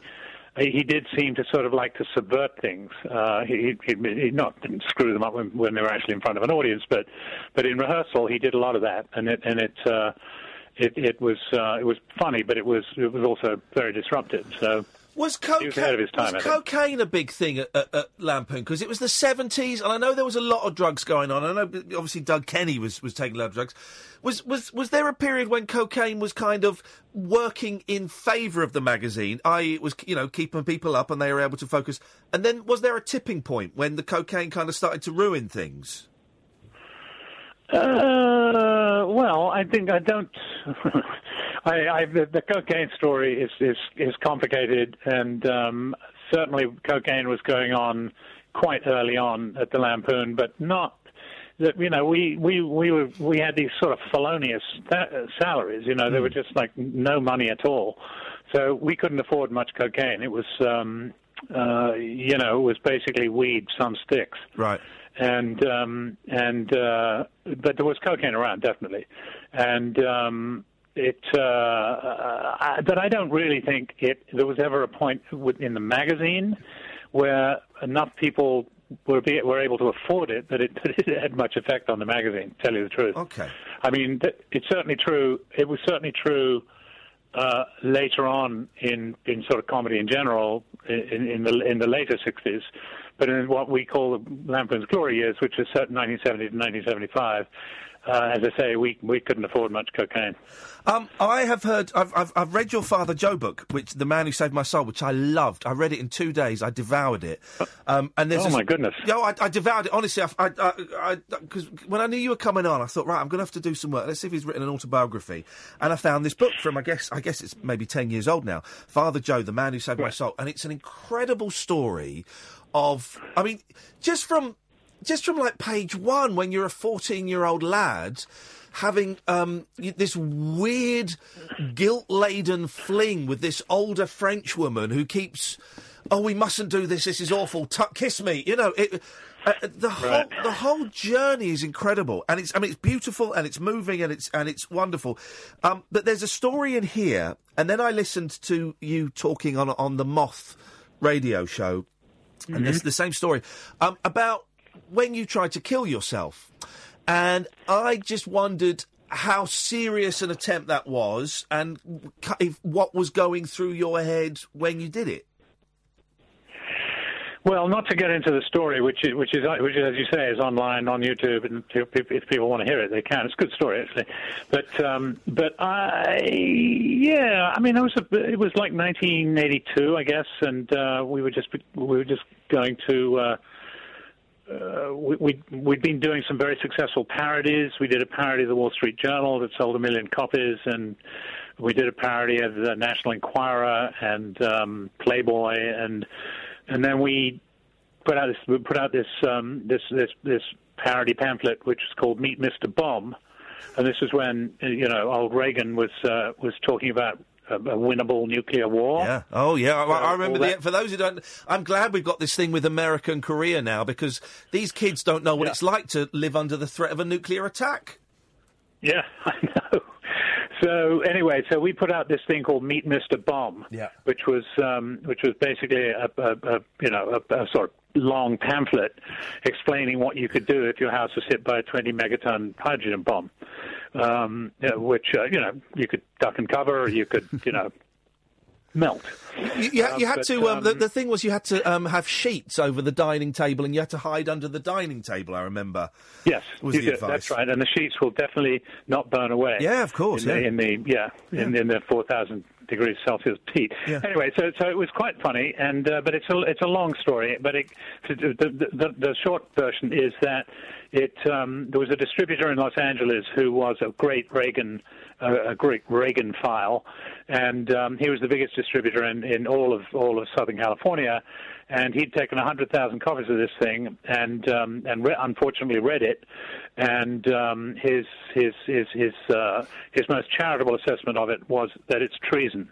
Wow. So he had um, he had shredded all hundred thousand copies without asking us, and and obviously it, was refusing to distribute it, and that meant essentially I was bankrupt. Yeah. So and my marriage was over, and you know, and I, Spitting Image was not in the quite. It wasn't. It was sort of a borning, but not you know, not actually happening yet, and and. um and and it was just a very low time, and and and uh, and and uh, yeah. So I mean, but I wasn't doing any cocaine. It was all Valium Yeah. and vodka, but um, but it was also just inept. I mean, I, I didn't realize how many Valium you could take and wash it down with a pint, a qu- quart of vodka, and still be okay. Um, I was later told that many rock stars do that every night. So um, it's not surprising I'm still here.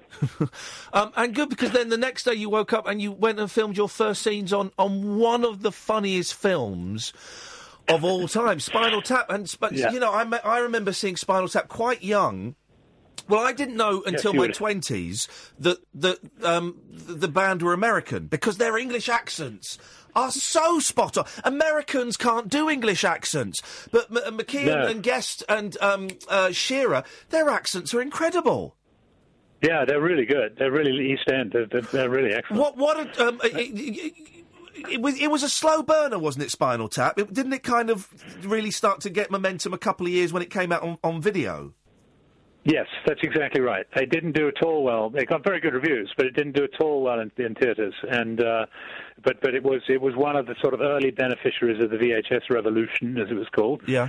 And um, and that really that really put it on the map. So but it was really by the you know by the late 80s it was it was it was quite well known, and I would be getting recognized in the street by then. But um, Uh, and, and you but guys, of course, on television. you shot like hours of footage because I've seen the uh, on a very very on three VHS tapes, really bad quality, the seven hour edit of it. That's you know the the kind of rough cut of it. There was that you shot hours of stuff, didn't you? I think there was something like 400,000 feet of film, yeah. Wow. Some amazing amount. And it, it, it just eh, weird, really, because, I mean, the whole thing was improvised. I mean, there was, there was a scenario that, uh, that Christopher and, um, and Mike McKean had basically written, and then the other two had, including Rob Reiner, had had um, augmented.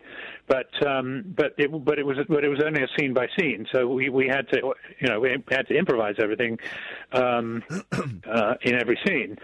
So, but actually, Rob was quite kind of economical with with the uh, with, with with the film. Uh, we would do sometimes we do a lot of takes, but usually there were only three takes for each each scene. And uh, nonetheless, it, it ended up being this gigantic amount of footage. Yeah. So it took Ro- uh, it took Rob, I think, something like 18 months to edit the whole thing. Uh, but um, I, I'm sure there's another movie in there if you really wanted to make one. There must. I mean, some of my fa- one of my favourite bits in it is um, uh, is, is I love you with your cricket bat. It's, it's now that was was. Am I right that you based that on Sharon Os- Osbourne's dad, whose name escapes me? Um, he was a no. He, he was a he was a Ozzy uh, Osbourne. No, her, her Don. dad Don. Don Powell. No, not Don Powell. Don. He was the fella. Don Arden. Don Arden. He was. Oh, the, Don Arden, yeah. Yeah, yeah. That's Sharon Yes. Os- Osbourne's dad. Oh, is it? I didn't know that. Yeah, yeah. He's the famous, the Well, famous manager well. who apparently hung someone out of the window by their feet. Yeah, once. yeah, I know who Don Arden is. Yeah, Yeah. So he was one of my models. Yeah, but um, but uh, the uh, did he carry a cricket bat? I don't think he carried a cricket bat, but he was a thug. No, he carried something though. yes, he carried Uh, something. I, I think he carried some uh, baseball bat or something. Right. But, it, but it was uh, it was a it was a a fine piece of wood. and um, and actually, uh, the, I, I showed up at the as I recall, I, I actually showed up at, at the set when we were doing the first um, the first tryout of this, which was in 1979. I showed up with a cricket bat, so they they put it they put it in. You know, Yeah. uh, uh, it was great. Why didn't you do very, more acting very after useful. that, Tony? I know, I I know you don't. Nec- perhaps you don't consider yourself as an actor, but your performance in that was so funny, and I think it really, you know, th- th- having that, that that very clipped British voice amongst the sort of East End voices, your character kind Yeah. of centres it to a certain extent. But you, you didn't do much much acting after that. No, no, I did. Um, I did. Um, uh, no, I did Whoopi Goldberg's first movie, which is called Jumping Jack Flash. Oh, gosh, um, yeah. With with the wonderful John Wood, you know, the wonderful Shakespeare actor. Yeah. and um, and a couple of others, but but it I, I never really wanted to be a performer. I, I mean, I, I as soon as I had the opportunity to to end the act, although it went on for about five or six years back in the '60s, I, I took it. You know, Yeah. and um, and and uh, I, I love rec- I love recording in the studio. I love being an actor in the studio, as you can tell. Yeah. But um, but it's um, it, it I I just uh, I'm just not comfortable in in front of a camera, and um, but it, it was just there was something about the the whole uh, there was something about the whole style of, of Spinal Tap that made it just very easy to do, and and it, it was it was very easy to be obnoxious um, around these three morons. um, they, they gave plenty of material, plenty to play off, you know. Well, there's a fine So line between uh, stupid and clever, you know. So it's, it's, it is the most quotable movie. My favourite bit, and I'm afraid you're not in it, but it's when um, Rob Reiner's reading the reviews to them, and, and legend is they hadn't heard it, and they're reviewing Shark Sandwich, and he says, "Well, just two words: shit sandwich," and they, you can see them all burst into laughter because they've not heard it before, Right. and it's just, Right. it's so charming Right. that film. That, that, was that was ad lib. Um, th- this, But, um, the Father Joe book, the, ma- the man who saved my soul, and I, I thoroughly recommend this, dear listener. You can get it on, you can get it on Amazon. You get it, you know, it'll be in libraries and things. Um, I was not expecting this book. Tony, when I when I when I got it and I read it, this this is not the book I was expecting. It is this beautiful story of um a, you know a boy g- kind of lost. I, I get the impression and not quite sure where they're going, and t- taken in, well, taken in by this lovely old monk on the Isle of Wight. But you're, but I, I tell you what, the journey, the first journey to the Isle of Wight, when you're going with the al- almost cuckolded husband of this French woman who seduced 14 year old you, and he's taking you there because he's gonna, we're gonna find out what, f- what this father thinks should happen to you, and you're expecting the thrashing of your life. That's a really weird, horrendous journey. Yes.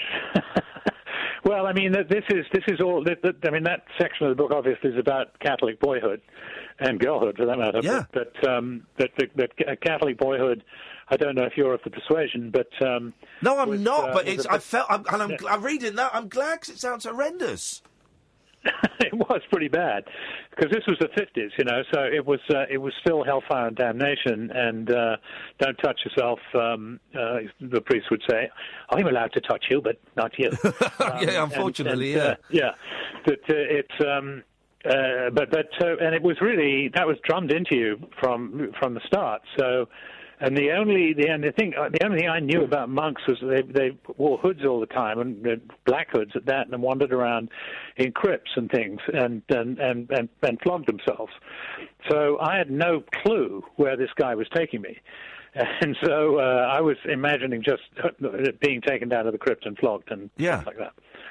Yeah. But instead, and then I he found intro- this wonderful, wonderful man who was so kind and so funny, which was really important, and um, and he just became my mentor for the rest of his life, actually, for, And for the next like, incredibly- 40, 50 years. incredibly open-minded. I, I'm I'm not going to kind of ruin everything in the book. I, I really recommend people go and read it. But at the end, when when um when he dies, and you you kind of find out that. Y- You've, co- of course, you weren't the only person he was offering counsel to, but um, he was actually quite progressive for this. You know, this this this old monk. Uh, you know that he was he was um, h- helping gay people and people with AIDS, and you know th- th- Right. he was. He, he was um well, he just sounds delightful and and just a lot of laughter you know and, and calling you dear Yes. Listen dear let me tell you and it was just what what a what a wonderful person to have shared your life with Yeah, I mean, I, I, I was immensely lucky. He, he, he uh, I, I would have certainly gone off the rails many times. I had, had plenty of opportunities, and uh, and he, uh, he was always there. You know, there was always, as I said, this, this like gossamer thin thread connecting us. Even in, even in when I had no faith at all, and you know, was had, done um, half an ounce of coke the night before, and wanted to jump off a building. Yeah. And and but he was always there, and and it was always the same same Father Joe, kind, big nose, big ears, big feet, um, just a wonderfully funny saintly man. I mean, it, it, he he was what I would like. I, I would imagine saints can be. Yeah. If, if they're uh, if, if if there is such a thing. Uh, You glad you didn't become a um, monk? I did. You, are you Yes, glad that you didn't become a one? Because you, you were you, you were you were keen. You kept. There are periods that you go, you go right. I'm ready now. I want to become a monk. You say no, no, no, no, no. You should go off to Cambridge first of all, and then we'll talk. And then no, no, no, no. You should go off and do this and be a father and things. Um, Yeah. you, you got you got quite angry at one point that he wouldn't let you become a monk. Oh, absolutely. No, I mean, I, I, I, I deceived my my parents and everything. I had a scholarship to Cambridge, and I didn't tell them about it, and I went to join the monastery. and and uh, and so you know, it's like that. And and um, and the, the, one of the one of the in the book, he actually says that, that, that you know, I, I knew you would never make a monk, my dear. But um, but he also told me later. Uh, he told me, you know, when we were talking about that, that discovery, he said, "Well, yes, my dear, if you had come, if you had come here sooner or later." You would have exploded, causing a great deal of damage, and uh, it, it uh, you know that was typical Father Joe. Um, spine, uh, spinal tap, spitting image. Um, you, uh, well, Yes. I called you. I called you one of the co-creators before you came on. Is that right? Of spitting image, co-creator? Yes, How would you? absolutely. Yeah. Um, you found the guys Uh, that were making the puppets. Well, I didn't find them. They they actually they actually found me Right. at the Lampoon, and and they um and and uh, and I, I t- took them immediately. They, they were they Roger Roger I think was in New York for some reason. Roger Law, and um, in the, sometime in the mid mid to late seventies, and I was by then editor in chief of the magazine, and uh, I just took them took to them immediately and loved what they did, which which in those days was making these plasticine models of, of um, incredibly famous people, and then making those incredibly famous people do just horrendous things. Um, but it was photographic at that point; There were stills. Um, but they were they were like the the sort of acme of of, of newspaper cartooning. So they were they were in the they were in they were in Times, I think, or maybe it may have been the Observer. I can't remember. Yeah. But but anyway, so um, uh, and we got we became fast friends, and and they did a couple of pieces for me in the Lampoon. And when I left the Lampoon, um, n- not long after that, we sort of started talking about what you know what could be done next with these wonderful puppets. And um, this would have been in the late seventies, and uh, and at the time the the Muppets were were like you know like global a global television show. Of course, yeah. Uh, and the Muppets were doing were were doing all kinds of new sort of tech technology with with with puppets. And they kind of they kind of were the uh, the, uh, the the example that we had that, that this could be done and put on television. So we we never actually worked with the Muppets, although one of our best best puppeteers was was from the Muppets, and several others were later too.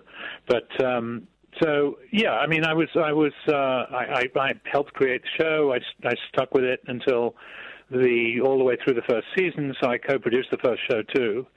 Um, and it's a long story. It's all in the. It's Well, all you, in the book. you wanted but, it to um, be be- more satirical, and and you felt that the, the, the the some of the team wanted it to be more lampooning television. You know, the TV celebrity as opposed to political figures. Is that right? Exactly. Yeah. Yes. I mean, uh, well, I, the, the two things. I, first of all, I wanted to be genuinely satirical. In other words, doing. I, I, I, I never wanted to do just sort of sketches that come one after the other with no particular rhyme or reason. I, I wanted to do little mini sitcoms in which, which, which would run every week, and then you there would be four or five of them in the show, and you'd come back to them. Like one of them was called Exchequers, and and Exchequers was was where all the retired prime ministers had gone, you know, to to die basically. so it was it was full of Callaghan and, and Douglas-Home and so forth, and it was hilarious. I mean, it's really funny. Uh, all these all these old puppets like sn- snarling and sneezing and and and, and, and just generally being old and disgusting. Yeah. Um, and then there was another one which actually did make it on the show, which was called Number Nine Downing Street, uh, which um, in which uh, th- there was a very pleasant old gentleman with silver hair called Mr. Wilcox next door at uh, Number Nine. So Maggie spoke over the garden fence to him, and he's quite clearly Hitler in retirement. so, and that was one of the sitcoms, and and then there were a couple of others, and and and so that was my plan, and and John Lloyd, who had real chops. I mean, he he had and he had a very good resume. What much. He, he said, "No, I want to do much more. I want to do everybody. I don't want just politics. I want to do celebrities, and you know, and and uh, and so we we actually got on, John and I. But but but there, there was a lot of other politics going on which, which was much uglier, and um, and that was kind of used as the as the reason to push me out. But I got a BAFTA nomination out of it, There and that's go, all I care about. That's it. You got a nomination. Um, what, what what are you doing now, Tony? What do you do now? Well, I'm I'm uh, sort of in semi-retirement, but um, I'm uh, I, I I run a little a little uh, satirical radio show and website called the Final Edition, um, which uh, the Final Edition Radio Hour. It's actually sort of coming on the air in, in, in, in various places. It's a podcast and it runs about 30 minutes. It's called the Final Edition Radio Hour, and it's um, it's actually available on iTunes and so forth and so forth. So if anyone's interested, they might want to go and listen to it. It's modelled very very largely on the old National Lampoon Radio Hour. So it's fully produced sketches. You know, it's not it's not sort of two comedians yanking at one another. It's like very funny, and I'm going to tweet the link to it in a little bit, um, so that people Great. can check out. You, Okay. okay, Tony. Hey, listen, man. I, it, honestly, it's such a thrill. You sound exactly the same as you do in, in Spinal Tap. It's such a joy and a thrill to talk. I don't know if that's a good or a bad thing. I don't know. That was, but um, I, I I never lost my accent even after 50 years. Well, this I'm a very okay because I was. I was I was asking Kath about this. How did you do that? Because your accent is still so British. What have you done to keep it? Because whenever you know, I remember Jim Dale, the Carry On star, when he went and did a, did Barnum in New York. Suddenly he had a transatlantic accent. You've not done that, Right. No, well, I'm a very slow study. Right. Okay. And um, it might be one reason, but but I don't know. I mean, it's uh, it, it's uh, I, I kind of like my voice, so I, I don't particularly want to don't particularly want to change it. No. And in any way, in heavy traffic, I become very American. Tony. It's honestly such a thrill to talk to you, man. Anytime you, you if you get bored and you want to come on and have a chat again, you'd be very very welcome. Okay, well, we've got lots of other stuff to cover. I know, so- uh, I know. We did this. Is, I do. I've, I've barely touched any of the stuff that I wanted to talk about. We'll get you on again, man. Definitely. I've loved it. Thank you so much, Tony. You bet. It was absolutely it was great fun. Thank you so much for the interview. Nice one, mate. Thank you very much indeed. Uh, that's Tony Hendra. Uh, wasn't he delightful? We'll put all these ads together, so just give us an out time so that we can get to the top of the thing. Wasn't he delightful? Man alive! I'll, I'll tweet his um, his podcast link in, in, in a little bit. I've, I've found as well the um, thank you.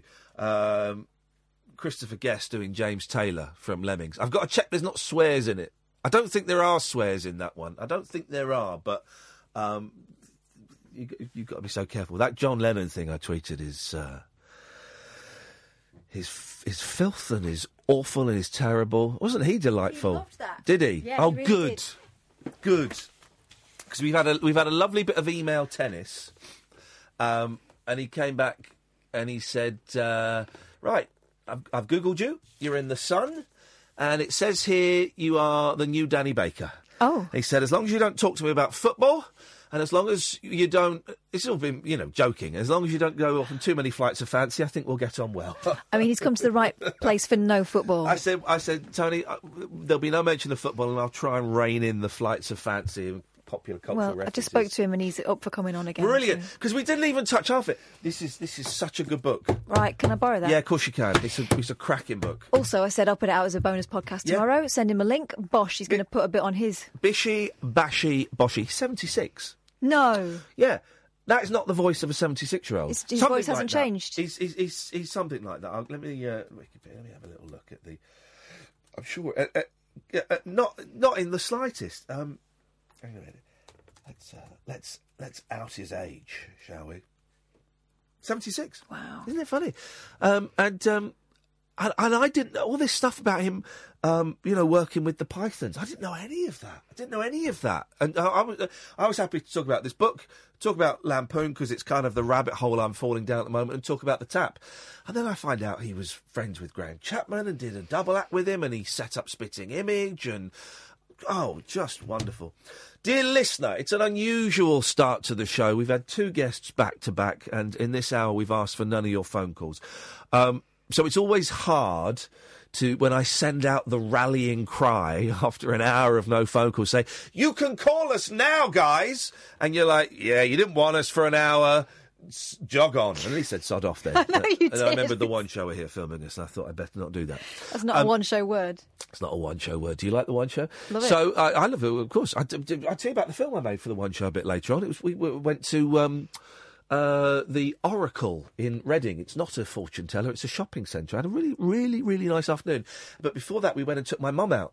And filmed her. I saw the it. picture. Oh, she had the time of her life. Especially when the director said, "Now then, um, if you've got any embarrassing stories about Iain, please feel." Free. I was going, "Oh, for God's sake!" Oh gosh, I bet she's been saving those up. Oh God! I said this. Don't please don't.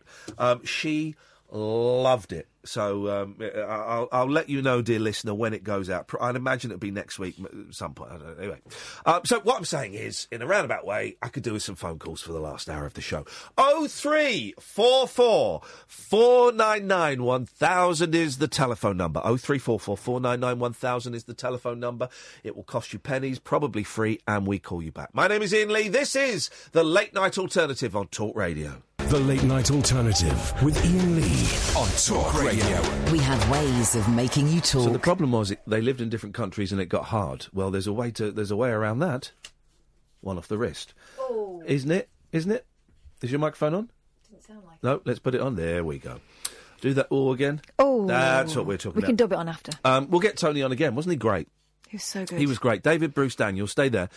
Um, we'll come to you in a bit. I want to play now. Uh, I've not heard this song all the way through for years. Oh, that's always a good sign. So we'll give it a go. This is um, we talked about the show they did Lemmings, right? Which is um, the uh, uh, National Lampoon kind of Mickey take of, of, of Woodstock, and Christopher Guest, who uh, of course um, Best in Show, Waiting for Guffman, um, Jamie Lee Curtis. Jamie Lee Curtis, does James Taylor.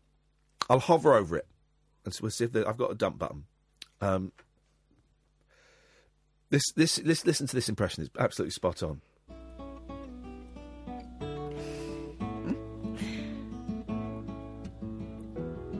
Oh, wow. Hitching down the freeways of my soulful moody mind. Baby, why'd you treat me? Hang on a second. Does that go, does that co- fader go up any more at all? No, it doesn't go up any louder. Why is that so quiet? Let me. Um, how does it going? Hang on a minute. Hang on a minute. Hang on a minute. Uh, it's it's going to be quiet. It's going to be. I want. No, I'll see if I can find a li- louder one first. Let's talk to Daniel while I try and find a, a louder one. Good evening, Daniel. Hello. Hello, Daniel. Good evening. Good evening. Hello. Good evening, and welcome, Daniel. What you got for yeah, us? Yeah, I would like to to talk about one uh, recent story that happened in my life. Um, Is it Electric Boogaloo? No, I went to the job center. I live in Lambeth. I went to the job center, and they they they have a triage process. Uh, you can apply for a job, and so I- I went to a job interview in the job center. There's a room, and uh, I was applying for a, uh, to be a Portuguese teacher. Okay. Uh, and so they, they do this triage, like there were Hang on, 20 what- other. hang on, hang on, what? Have you phoned us before, Daniel? Yes, I called you before. Yes, that's right. yeah, right. you yeah. told us about Jessie J. Yeah, that's that's right. Yeah, I but- remember Oh you. yeah, you like Jessie J? She's your sex. Yeah, but the thing is, uh, I, th- I think you're you're Katherine, isn't it? Yes. Oh, I, okay. Because I thought the, the the person that uh, answered the phone was Katherine, but no, I'm confused, maybe. You are confused. you are. That's not me answering the phones tonight. Okay, so Jessie J is your sex, and you're a Portuguese teacher. Okay, continue, vous s'il vous plaît. Yes. So the thing is, all all people in this uh, triage interview, they were uh, qualified to be Portuguese teachers. Yes. And so the, we we came. It is like a job interview. Come in suit and uh, uh, with the CV and all these things. And so uh, after all, they they were they were sending two of us. We were, we were about twenty. They were sending two of us to the to the real job interview. So Yes. this was just the edge. Okay, yes. But the thing is, it did go quite well. I did go to, I, I did pass the this triage, and I did go to to the real job interview. Yes. Uh, but the thing is, I think this is quite unfair because uh, there should be a way of um, giving a mark to to us. Like, imagine I'm eligible for that job, so I have the qualifications, all that. If not, I, I have to leave the room. So either you are eligible or you are not. That sounds fair enough. So you're saying the you are- people- if you are eligible, Yes, then you are given a mark. So, sorry to interrupt. So you are you are giving um, you are given a mark from zero to ten. Yes. So imagine I have five and another guy has eight, or like you know, like the, everyone gets a mark from one to ten, and according to the mark that, that I get from one to ten, I get a raffle. So if I get eight, I get eight raffle tickets. A raffle If- ticket. Yeah, like you know, like it's Santa Claus uh, hat. You know, like the casual hat. You you put the, the raffles in the hat, Yes. and and the raffle tickets you put them. So if I got a, a ten mark, the best mark in the in the in the class, then I would get ten tickets into the hat. And what do you win? Is it a meat raffle? No, no, ticket raffle. If you win, win you, tickets? You, you go- you go to the real interview. So only two people go to the real interview. What he's describing here is a job tombola. Right. Yes, exactly. A job tombola. But the thing is, they already do this. The job center. They they do a triage process with like if if, you, if it's a job without that doesn't need much qualifications. You you you you you go to this triage. There, there may be 20, 40 people Yes. for a kitchen port or something. So you think that jobs you you- to decide whether you go for a job interview or not should be done via a tombola? Yes, because Wow. the thing is, the, the real recru- the real employers they don't have time to to interview forty people. No. And and if it's Well, hang on. doesn't it? Isn't uh, aren't CVs doing the job of weeding people out? Yeah, but CVs pile at at employers' desks. You know, is is a complete mess. Actually, I think the CV should be official.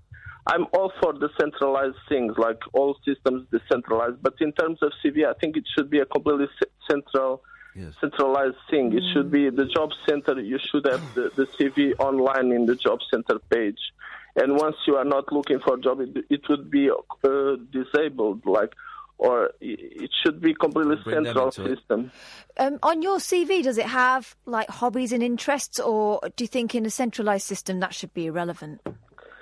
No, it should be all like all all the details, and uh, if anything changes, automatically change. Because imagine you have your CV on twenty websites.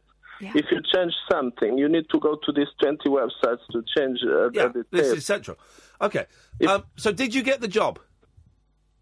No, because uh, it was me and the other guy. And He the other it. guy was Brazilian, and the, the they preferred the Brazilian teacher. Well, hang on a minute. If you're learning Portuguese, that Brazilian accent is very specific, and I think what I learnt uh, or tried to learn Portuguese for a year, and I found the Brazilian accent very tricky to understand. So you don't like a Brazilian?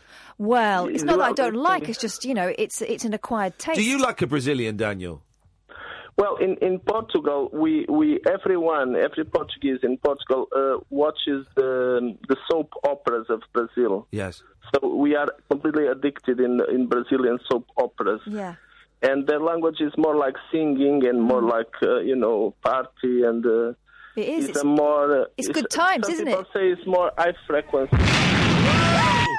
What was that? That was an explosion. But you know, I was watching a video on on the internet. Yes. And uh, an, an I was trying. I was up. trying to play. Hang on a minute. I'm trying. I was trying to play, and I don't know why it's not allowing me to do it. God, computers suck, don't they? Oh, I'm trying to play this. Oh, I know. Here we go. Here we go. Here we go.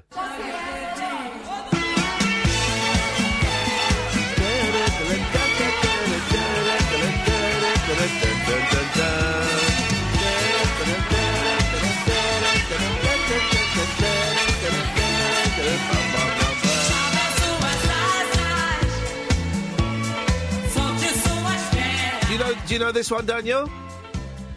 Uh, I think it's the Bonnie Boney M, isn't it? No, it's not Boney M. Uh, Bonnie M, a Scottish tribute band. no. Listen, a bit more.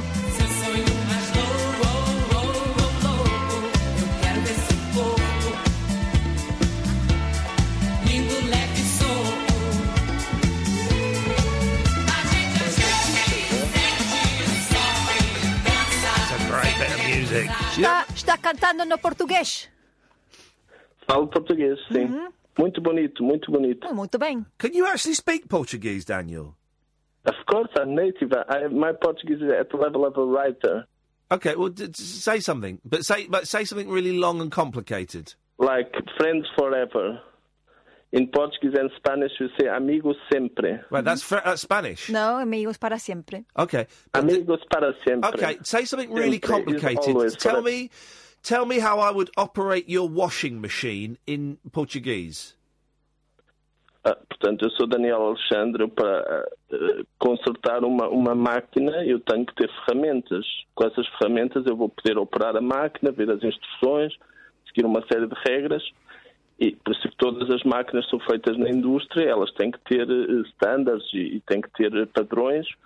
E com esses padrões e com os livros de instruções, eu vou poder operar a máquina, vou poder pegar num- numa ferramenta e arranjar a máquina. Arranjar significa eh, consertar. Portanto, se há, se há uma avaria no sistema, se a máquina tem uma avaria, eu posso, com a minha ferramenta, abrir a máquina, seguir as instruções, ver se há algum- alguma falha. Por exemplo, se for uma máquina de lavar a roupa, eu posso eh, ver que ela está a derramar eh, água por trás, por exemplo.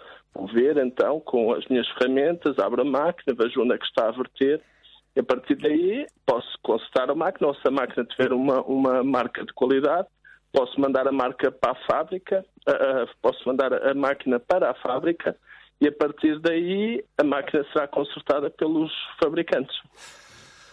I'm still not convinced you're Portuguese. So you think I'm Romanian? Um, so, um, well, there you go. You know, you know. Está muito complicado. There you go. Um, all right. Well, I, I hope you get work soon. yeah, because I developed the international postcode system using meter cubes. Whoa. Sorry? I now? developed the international postcode system using meter cubes. Okay, thank every every meter cube is a different postcode location, and all the, the meter cubes are numbered. Okay. Wow, you've gone crazy. Um, is Jessie J And still your sex? I was watching a YouTube video. I was watching a YouTube video, and an advertisement come up saying that I could be selling things from other people without having them. It's called drop shipping. You you have an inventory of uh, things to sell online, but these things you you don't have them in stock. Okay. You you it's called drop shipping. It's getting very popular now. Okay. I was watching YouTube and Well, uh, as long as you get involved in drop shipping and not drop shitting, I think you'll be okay. Daniel, best of luck with your job hunt, my friend. Thank, Thank you. you. Thank you. No, me neither. Um, I, I think I've just bought the Lemmings album because I'm crazy like that. Um, I think.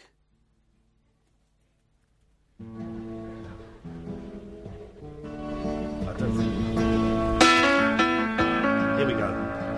Christopher Guest doing James Taylor. Listen to this. I'm hovering over the dump. Hitching down the freeways of my soul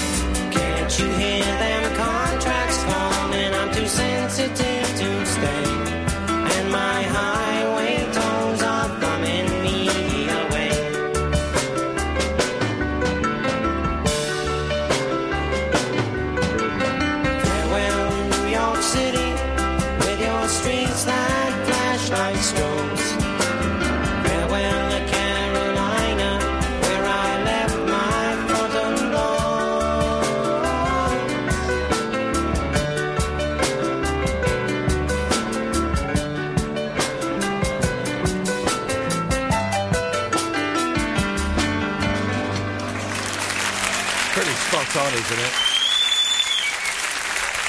Pretty mean as well.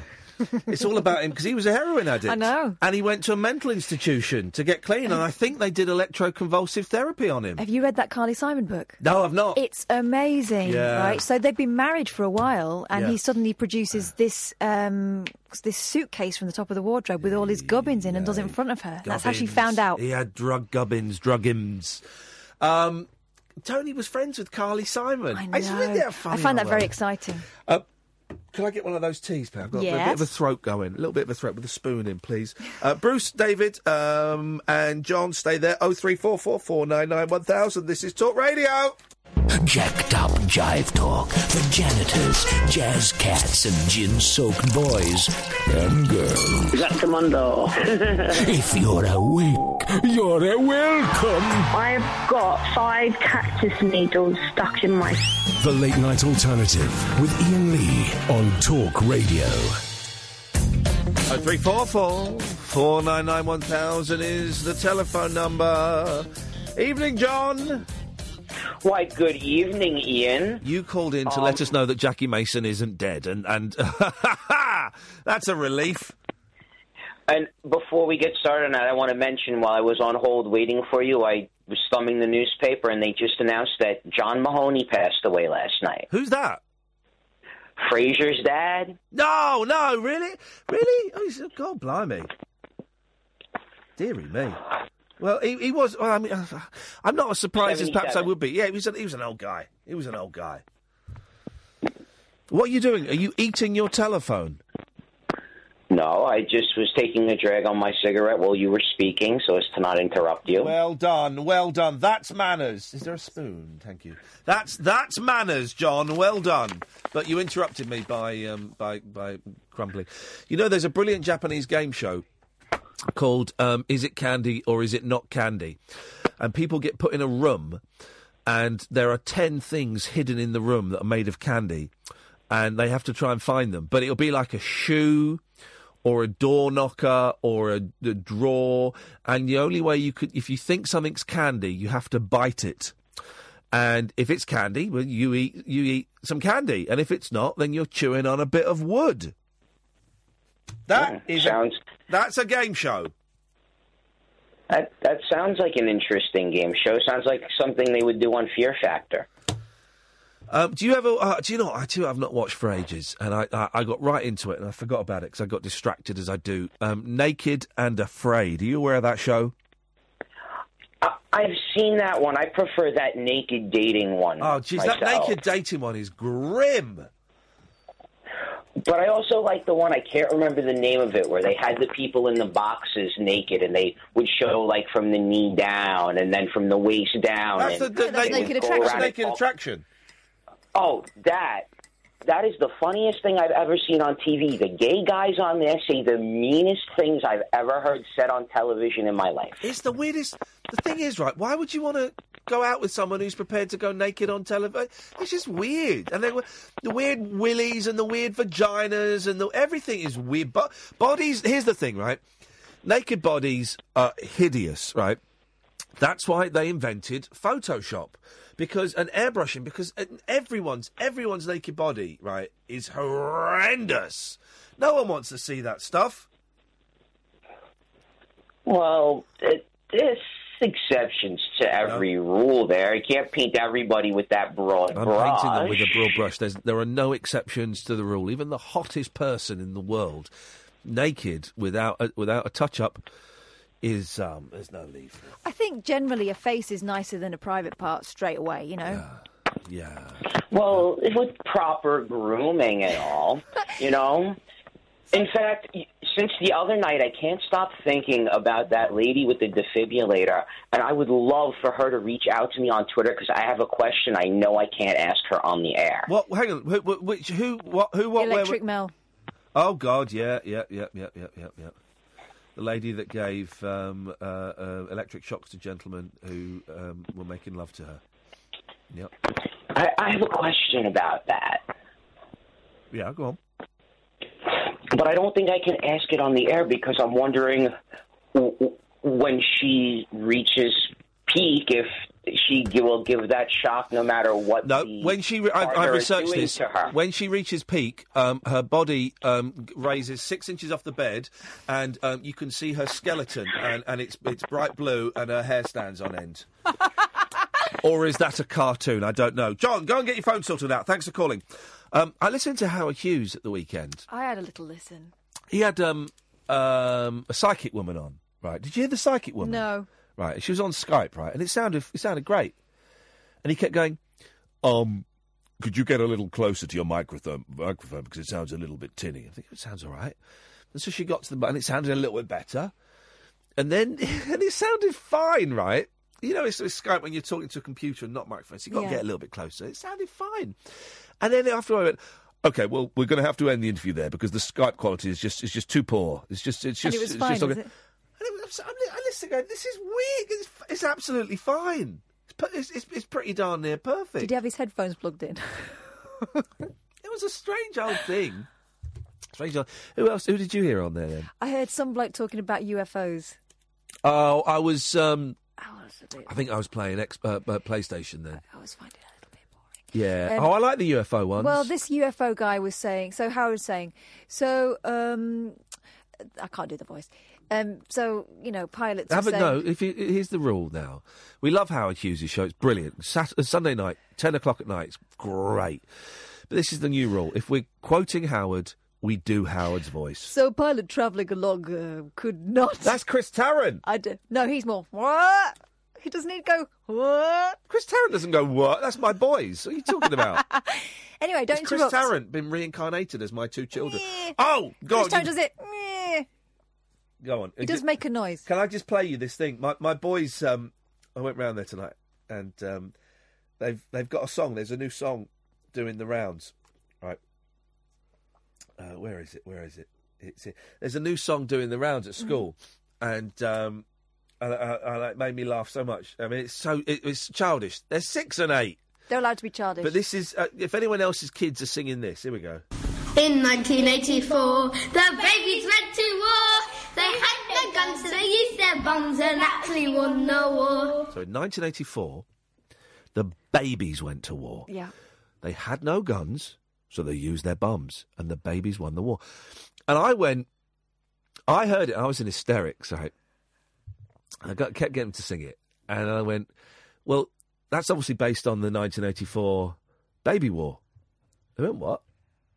I said, yeah, yeah, you know, there was actually, there was that in, I remember it, 1984, there, there actually was Yeah. um, a ba- we- the babies went to war. And the boy's like, really? I said, yeah. And the prob- the, the problem was it got it got so complicated because they didn't have any weapons of any kind. The boys went, so what did they do? I said, well, they used their bombs. And here's the funny thing: they actually won the war just by using their bums. Yeah. And then my my eldest went, I'm going to Google that.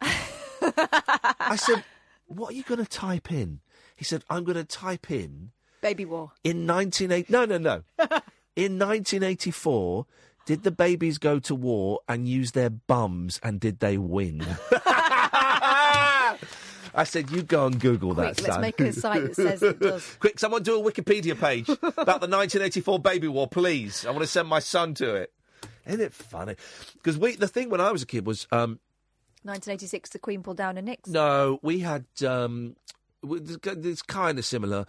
Uh, we, we, we, it was similar in, in that Who Wants to Play War, No Girls Allowed. Mm. But we'd walk around in like a line with our arms around each other, and then the line would get bigger. And it was We Won the War in 1974. Oh, really? Yeah, we won the war in 1974. Did you ever do anybody in the way gets a kick up the bum? Um, no, mate. Oh, we did. A lot. Um, And they did. Bruce! Hi, hi, Iain. How are you? I'm good, thank you, Bruce. How are you doing, man? You're right. All right, thank you. Loving your show tonight. It's been, it's been a strange one. I've got a cold, but I'm being very brave about oh, it. he's barely mentioned it. Yes, I haven't mentioned it on air more than twice, which is Oh. unusual for me. I've had some Andrew's liver salt, salts as well. Have you? Yeah, so I've got to be careful not to cough too hard. Oh, my God. Yeah, could be could be one of those nights. Oh, I I could wanted to follow wish through you in my pants, is what I'm saying. Sorry, Bruce. Yeah, we got that. We got Okay. just in case you missed. I wanted to wish you good luck for Sunday brunch uh, at the weekend because I saw your Cheers video pl- played yesterday. Oh, they And, played uh, it. I'm going to be on Sunday. br- I've gone on mainstream. I'm going to be on Sunday brunch on. Uh, it's at the weekend at some point. Wow. Sunday? Yeah. Um, no, thank you. Um, they played it, did they? Uh, some, then someone someone tweeted me saying, "Oh, you'll get the PC brigade on you after that." And I said, "What did I say?" And I think it was something like. Uh, well, I was in the studio here, and it's like, "Cheers, Simon. Uh, cheers, Tim. Yeah. I've got, uh, looking forward to being on the show. I've got to go and speak to these nutters or something." And Someone was calling me out for it. Idiots. Someone who's not listened to the show, clearly. It's not caught the lamp um, can do you for it. Have you got a dream uh, menu you'd like them to cook for you when you're there? Um, yes, I have rice and beans. I don't know. Do I get? Well, I, I don't know what I'm doing. I don't know why I'm going on there. I know my friend Mel produces it. Um, I don't know what. I've got nothing to plug apart from this ra- excellent radio show. Um, I'm I'm I'm hoping I get to cook. Yeah. I, ho- I and really- you, uh, don't forget you get to taste drinks as well. I don't. I don't drink. Uh, I'll- I- this could be. Imagine that. Imagine if, if I if I fell off the wagon again, uh, but this time on television because it'd be rude not to. And then at the end of it, I'm steaming and, and punching um, Tim Lovejoy in the in the neck.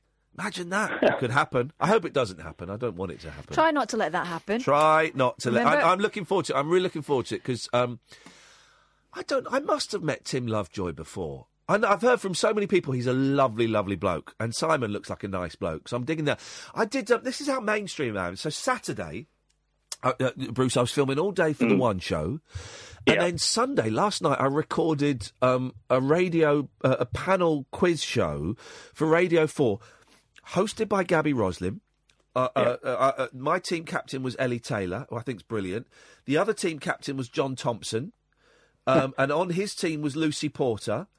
Um, and then um, it, there were people doing impressions. Alistair McGowan and Ronnie Ancona were doing, and it's a really funny quiz. The, the, the, it's all about movies, and the, the best round was they'd get. Um, um, let me think. All right, so they had um, they get the, impre- the, the Alistair McGowan and Ronnie Ancona to be people and then act out a scene from a film, but the wrong people. So you had Prince Harry and Meghan Markle acting out a scene. It may have been from Ghostbusters, actually. Um, and it was it's funny, man. I got a few laughs. I got the Karate Kid right, and um, I got some laughs, and we won. Of course, What'd we you won. win? Didn't win anything. Um, and I tell you, who was uh, what what was the, the biggest thrill? And this will be a name for some of you, right? Um, it was produced by Gordon Kennedy. Now, do you know who Gordon Kennedy is? I've heard of I've heard of him. Um, he was part of a great comedy team in the late eighties, early nineties that never got. It was Scottish, absolutely. Oh, I recognise him. It's video. Um, and I used to love absolutely. And I got I got quite starstruck meeting him, and he produces and directs lots of comedies for Radio Four now. And he came and said, "Iain, it's, lovely to meet." you." He said, "Oh, uh, Gordon, honestly, man, I, I you know, abs- I loved I, I loved it, and I got a bit tongue tied. It was lovely." Um, but it's a good show. I don't know what it's on. I'll let you know. So, um, Bruce, my life has changed. Oh, thank you very much, and, and, and best of luck with Sunday brunch. And Thank hope you very much, goes mate. Cheers, my dears. Ta ta. Cheers. Thank, you. Oh, he was saying um, he thought I was saying my life had changed because of him. Well, I mean, really, it is because of the people. No, it's not. It's because See, of me. everyone who voted you in the jungle, you owe each and every one of them. Oh, nothing. Oh three four four four nine nine one thousand. I'm Iain Lee. This is the late night alternative on Talk Radio. Dead of night discourse for disco queens, I'm related to Jedward and Dolly Parton. dairy farmers, Aye, aye. and distant fathers. Yeah, whatever. The late night alternative with Iain Lee Doing lots of things that we don't know about, we can't control. on Talk Radio. Yeah, it's great. Oh three four four four nine nine one thousand. Bunged up. I don't think this call's going to last very long. So let's see. Schmeggery. Are you talking to me? Is that your name? No. Then I'm talking to you. Good evening. Good evening. I just realised today that it's 25 years since I met someone very important in my life. So what? So I thought I'd call in and share it. Why with don't- you and the milli- with you and the millions listening. Why don't you call them and stick it up their backside? Whom? Sorry? Whom? The person to which you refer. That's whom. I don't think it would be appreciated, especially after all I've done. You want me to ask you about this person, don't you? Not particularly. Thanks for calling. You you sound very defensive tonight. You you sound defensive. Well, if you're defensive and I'm offensive, let's call the whole thing off. Thanks very much for calling. Let us go. oh, this is the best job in the world, and he's wrong. This is the best job in the world. Don't tell her; she'll want it. What does she know? Good evening, Simon. Yo. Yo, man. Bit strange. Yeah, isn't it? Now look, I've got, I want to. Um, I've spoken to you before about um, mental health issues, Yes. And I wanted to sort of flag up something that's happened today um, with regards to something that's going on with me, and um, basically, if, if it's if it's um, boring or you know it, it's not fitting of of the show, then just say so and I'll, and I'll stop. But I wanted to read you an email uh, correspondence that's been going backwards and forwards between myself and a officer at my local council. Right. Okay. Well, hang on a second. Okay. Um. Uh. Um. Right. Two things. One, it might not make great radio, and two, um, emails are kind of private, and I, I, I think reading out an email would be correct in this, wouldn't I? Reading out emails is perhaps not legally, yeah, maybe, but it's not quite the done thing. Am I right, Katherine? S- I Put your producer's hat on. Oh, take your take your milf Hi, hat Katherine. off and put your produce your put your pilf hat on. wow. Gosh, it's the same hat. Um, Yeah. without knowing what's about to happen, I feel very itchy about Give us what's about give to us happen. the give us the give us the gist. Can you give me the Okay. gist? Oh yeah, yeah, the gist. Okay. Um, I I'm, I'm a cab driver. Oh, I'm sure you've gathered that by now. No, you've not mentioned Um, No, I had a problem. I, I borrowed some money off of a friend of mine to buy a car uh, a couple of years, well, a year and about a year and a half ago. And whilst paying for that car, the car had engine failure and was off the road, and I was basically left with the debt plus having to buy or get the repair done. Yes. Um, because I was unable to work, I had to go on to benefits for, for a while. And unbeknownst to me, because of the, the way that it's all assessed, uh, when I originally applied, I qualified. And then when they did a review, I didn't qualify. And then they wanted um, me to pay uh, arrears and back payment, etc., etc. And it, it's, it's a tiny little sum, and I literally can't afford it. Anyway, the guy that's dealing with it at my council, Yes. obviously I'm not going to mention any names, mm, Yeah. he is one of the most obnoxious, offensive pieces of work you've ever met. Wowzers. And this is a guy who quite clearly chases his bonuses because he's got no compassion whatsoever. He's rude. He's, he's a bully. And the way he, t- he treats people is just downright offensive. Yes.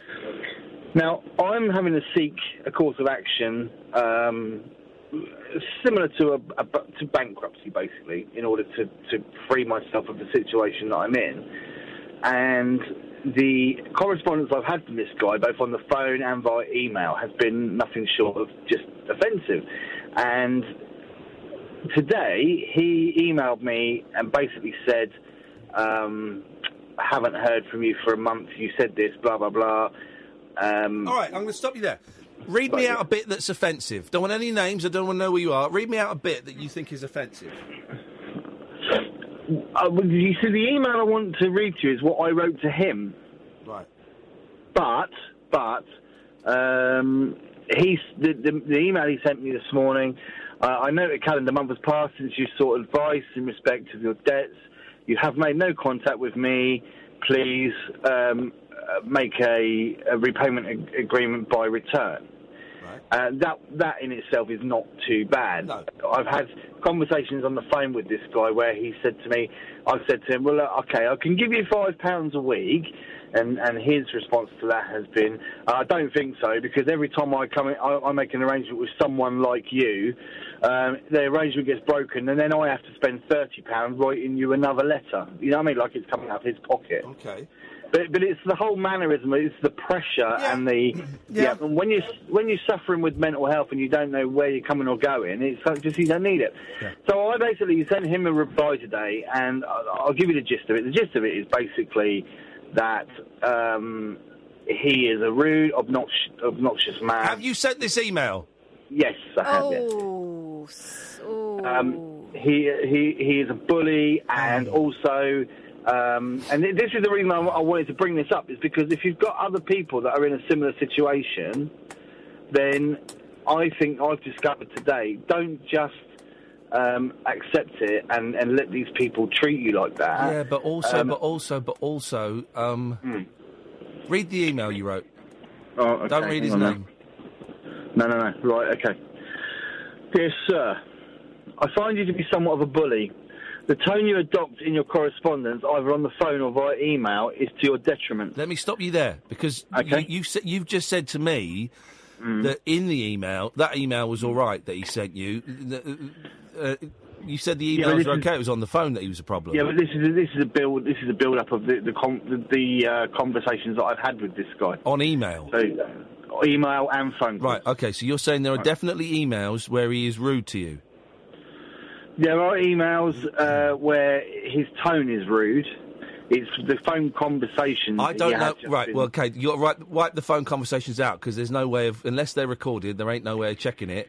And uh, to, sometimes formal formal letters and emails can sound rude. Can can be read as rude, or they can just be read as efficient. Oh, I get that. Yeah, no, I, I get that. But I mean, having spoken to this guy, it's just you Yeah, know, I know, but then, but then, we, but having a conversation, I can say that um, earlier on today, um, uh, Kath called me a, a, a, a, a massive racist, right? Um, Which I am, but I'm not. but, but there's, but it, it, it- she will say, "Well, I didn't call you a racist," and that, that's Yeah, it. it- That's my, it's my word against hers. I actually Yeah, yeah, didn't. true, I, true. not today, anyway. Yes, you did. Well, look, the thing is, my- from my point of view, this this has a, been a, this has been building up, Yeah. and I'm basically having to, as, as long as as well as feeling like poo, not knowing what to do, where to turn, uh, I'm also having to um, allow this bloke to talk to me like that because for fear, and that's the thing, for fear of any possible. Well, um, and, and this is particularly appropriate today because there's a very sad story of a gentleman, a driver for DPD, the delivery firm, who um, who Right. died because he was uh, because let me take the word because out who died and had been afraid to take days off to go and visit the doctor because he got fined 150 quid once and uh, Right. it's a big story. It's in all the Right. papers today and, and everything. All right, Yeah. carry on with the email. Okay. Well, when you suffer with mental health, everything's compounded, as you know, and you get yourself wound up. Anyway, so I've explained my circumstances to you and the fact that I have mental health issues. I sent you a letter explaining that I was seeking advice from an official body and that I need en- and that I need any further communication from you to be put on hold whilst I explore possible solutions. Your response was appalling. At the moment, you are merely just one of many wolves wrapping up my door, including the Housing Association, who are about to take me to court and seek possession of my home. I'm struggling to feed myself and keep warm, which I'm sure you can empathise, tongue in cheek. The arrears which have accrued as a result of both benefit overpayment and counter-tax arrears are deeply distressing and never intended. I find myself a victim of both the system and circumstance. I'm afraid that at this moment I am unable to pay. Please allow me to elaborate. One, I am not refusing to pay. All right, I'm not all right, playing. All right, all right, listen, we got it. You're, you're, you're, you're, um, you're in the shit. Excuse me, you're in the shit. And um, it, it feels like everybody's against you. First of all, um, you're not going to like do any. You're not going to kill yourself or anything, are you? Oh God, no. Good. All right. Good. Because it's you know it's p- people do in these situations, and I, I wouldn't that's my that. that's my point. That's my point, Yeah. Iain. Yeah. All right, because people do, and, and Yeah. then, can I can I just read on a little bit more because I, I refer to that. No, don't, we don't. We, we, we, we- don't need you sign it, Daniel Craig. No, we don't. We don't need to. Um, I'll tell you why. Because it. Okay. Um. th- But, but what is that email going to achieve? That's not going to achieve. It's not going to achieve anything. It might have made you No, feel better, but it's not No, going it to did. achieve anything. No, it did. This is the reason I'm calling. Go on then, what I was happened? quite- I was amazed. I was absolutely amazed, right?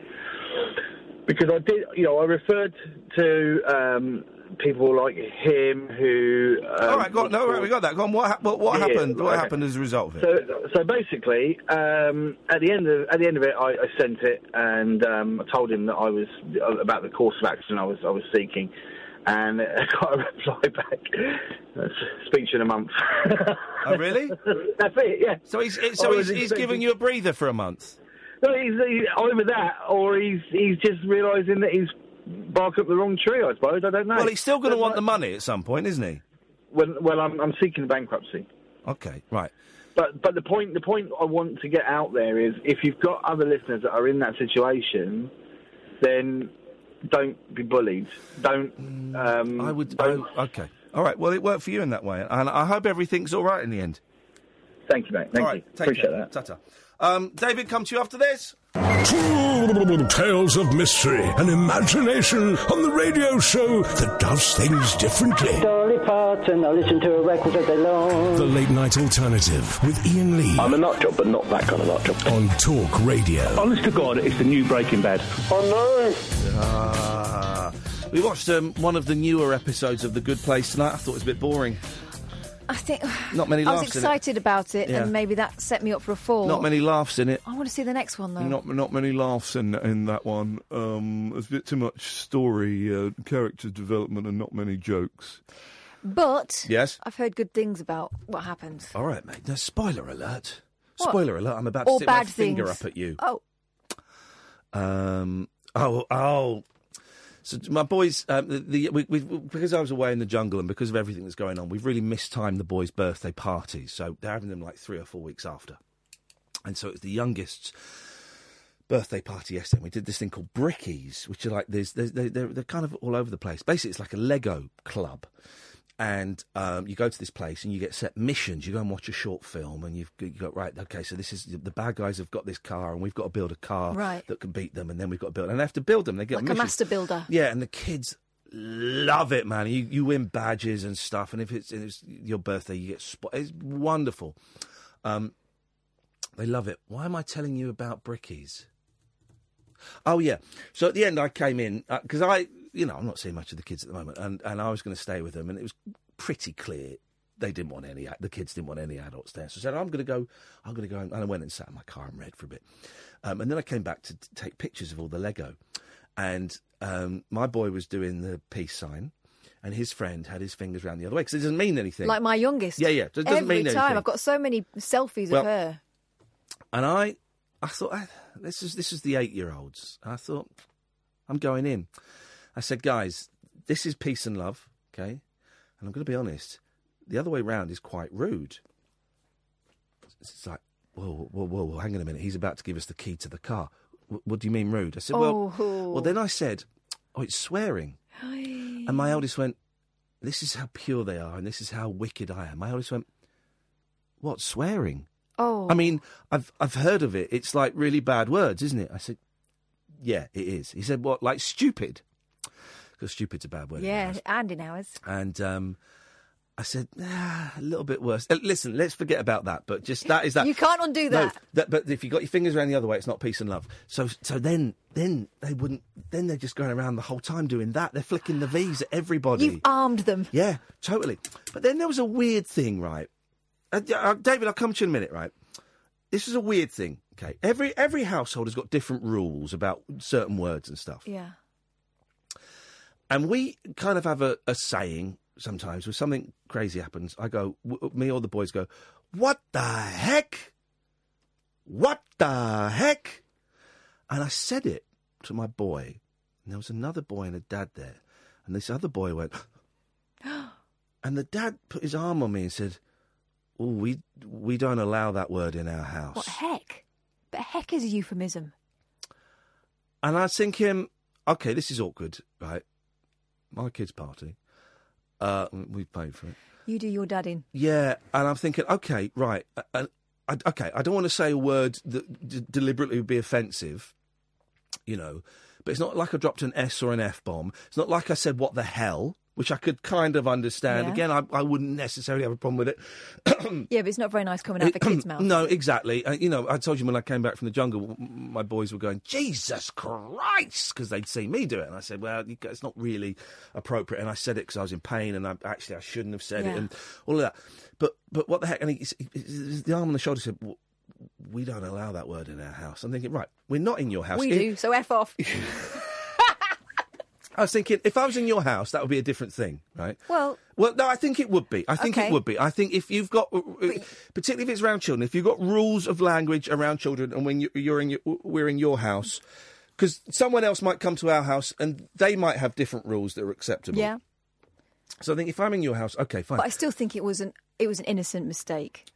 Mistake in no, no, it wasn't a mistake, though, but I said it deliberately. No, I mean you didn't mean to offend. Oh no, no, no, exactly. I, I, and I just thought that's quite a big statement. It's not like I've gone, "What the shit," you know. It, it's and I, I was, re- I felt, I felt a bit embarrassed. Yeah. I felt embarrassed. That happened to me one um, Halloween, and it was a I really, sorry, I really had to stop myself as well, shrugging my shoulders, and going when he said, "We don't allow that word in the house." I really wanted to go. So what? and your fourteen-year-old yeah, self. Yeah, and, So what, mate? on. Sorry. No, we opened the front door to a load, and you know, you the spooky characters. Yes. And it was one of my eldest daughter's classmates. So it would have been a few years ago. So I reckon probably about seven, eight, whatever. And um, you know, you've got a limited range of things you can say to express surprise and fear. Yeah. When it comes to these people knocking on your front door, front door at Halloween. And I actually said, "Oh, flipping heck, what's that?" And I heard one kid behind a mask go, "Language." It's different coming from a kid, but I did think, wow, in some houses that's rude. David, if a ghost um, said to you, "What the heck," what would you say to the ghost? Um, Sorry, you. Hello? Hello. Good morning. Hello. well, you know, I'm I feel like the fat kid that gets picked last in the bloody team. Well, no, no, no. You're the closing act of the show.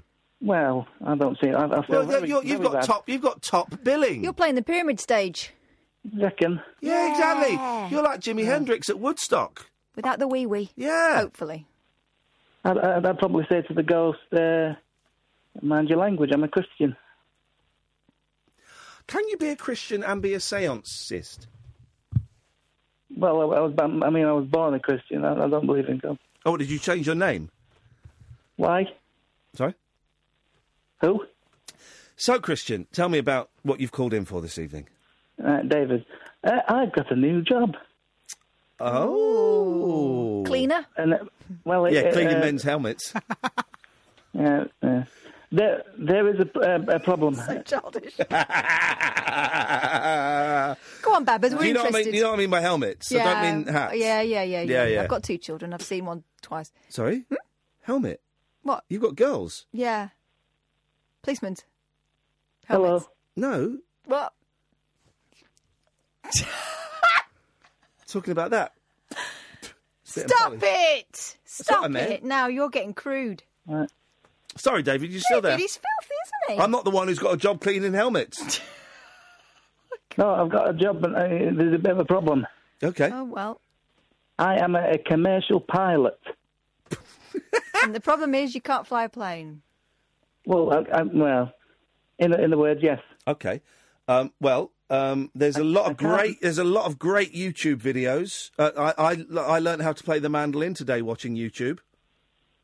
Yeah, but don't you think it's a bit dangerous? I've got my first flight tomorrow, and I can't name the airline, No. but I haven't got a clue. Where are you flying to, from, and to? Leeds Bradford to Mallorca. I mean, no, um, uh, Heathrow to Calais. Okay, fine. Heathrow to Calais. Interesting location. Are you sure it's are you sure it's um, airplanes and not ferries? Yeah. Heathrow. Well, that, I kind of, I, I, I thought that the test would be a bit more strict. What did you have to do? Well, you, you have to stand there on, on a, not stand, stand there, sit there on a, a, a chair, and they, they they give you a, a, a broomstick between your legs, and and they said, uh, "Does this feel right to be sure?" And, and I said, uh, "Well, you know, feels all right." Yeah. And they said, "Right, to be sure, you're a, you're a pilot now, laddie. To Wow. be sure." That was it, I'm not naming naming No. the airline No, for don't. legal reasons. No, of course not. Well, listen, I wish you the very best of luck. Well, you don't need it. They are very lucky. Yeah. I'll try not to crash. Okay, thanks very much for calling, and let's hope that, that there are no plane crashes tomorrow. Um, evening, Jimmy. Evening, mate. How's it going? It's all right, fella. What you got for us?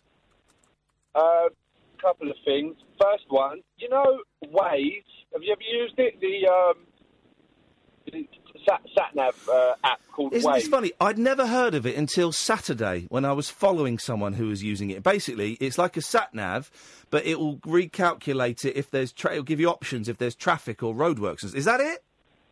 Yeah, usually it lets you use the back roads. Yeah. It does. It does. It does. Yeah. It's got this feature which I, I think you might like. For me, it's one of the greatest things, especially for the kids. You can record your own directions in. So you can actually record. Shut up. You know, like at the third exit, at the fourth exit. So we've we've I've recorded mine in, and I picked up the kids the other day, and they were just cracking up, rolling up, listening to the different voices. Mate, this is gold. Wow. This is. Oh, well, I know what I'm doing tomorrow. It's pure gold. Mine, I've done so, loads of different voices, so it makes no sense. They'll be like, at the third exit, take the fourth. Oh, my. Direction. Mine's gonna be mine's gonna be vulgar. At the fourth exit, stick it up your bum. You should get the kids to do it. No, I don't want them getting involved. It sounds too much fun. Hilarious. Yeah, I will do. Oh, mate, that's br- Jimmy. What a great tip. It's good stuff, man. There, there was uh, something you jogged my memory earlier. You said um, meat raffles. Is Yes. right? Yeah, yeah, yes, I did. Yes. They do them in pubs, didn't they? Yeah, you used to do them in pubs. Yeah, you, and you could win like My a old side of beef or some ham, or you could win like a selection of meats. Yeah. Yeah, man. My old man, he was a singer, and they used to have this uh, competition every Sunday. It's one of the best memories I've got of him. Yeah. And then you could win, you win anything from the meat raffle. And we'd go in there, and he'd just go, oh, "What do you want, boys?" Because he could proper sing. Really? Like his voice, yeah, yeah. His voice, his voice was amazing. Like Yeah. you know I mean, he played the guitar and that, and he would go up and he'd usually sing like something like Mustang Sally or something like that. And he and he and we'd just pick a steak out and we'd be sorted. And we didn't. We was we had no money, so it was spot Wow. on. Do you know what I mean? And he won every single time. Every time. Isn't that funny? And did he? voice- Did he make? Did he ever? Did he? Did he like do the club singing? Yeah, yeah. He used to he used to sing. He used to sing uh, in clubs. He was in a band. He used to do a lot of um, like work on weddings and stuff Yeah. like that. And he, he, he released a, a couple of songs years ago. And he, I, and in his old age, I kind of used to take since he had the old emphysema. Yeah. I used to take him in studio and he'd and and once we'd got him in there, which used to take a long time, Yeah. we'd get him to sing. And I've still got the recording. Jimmy, now. quickly, what, what's what's your? Because we got to go in a second. Paul Ross is coming in. What's your dad's name?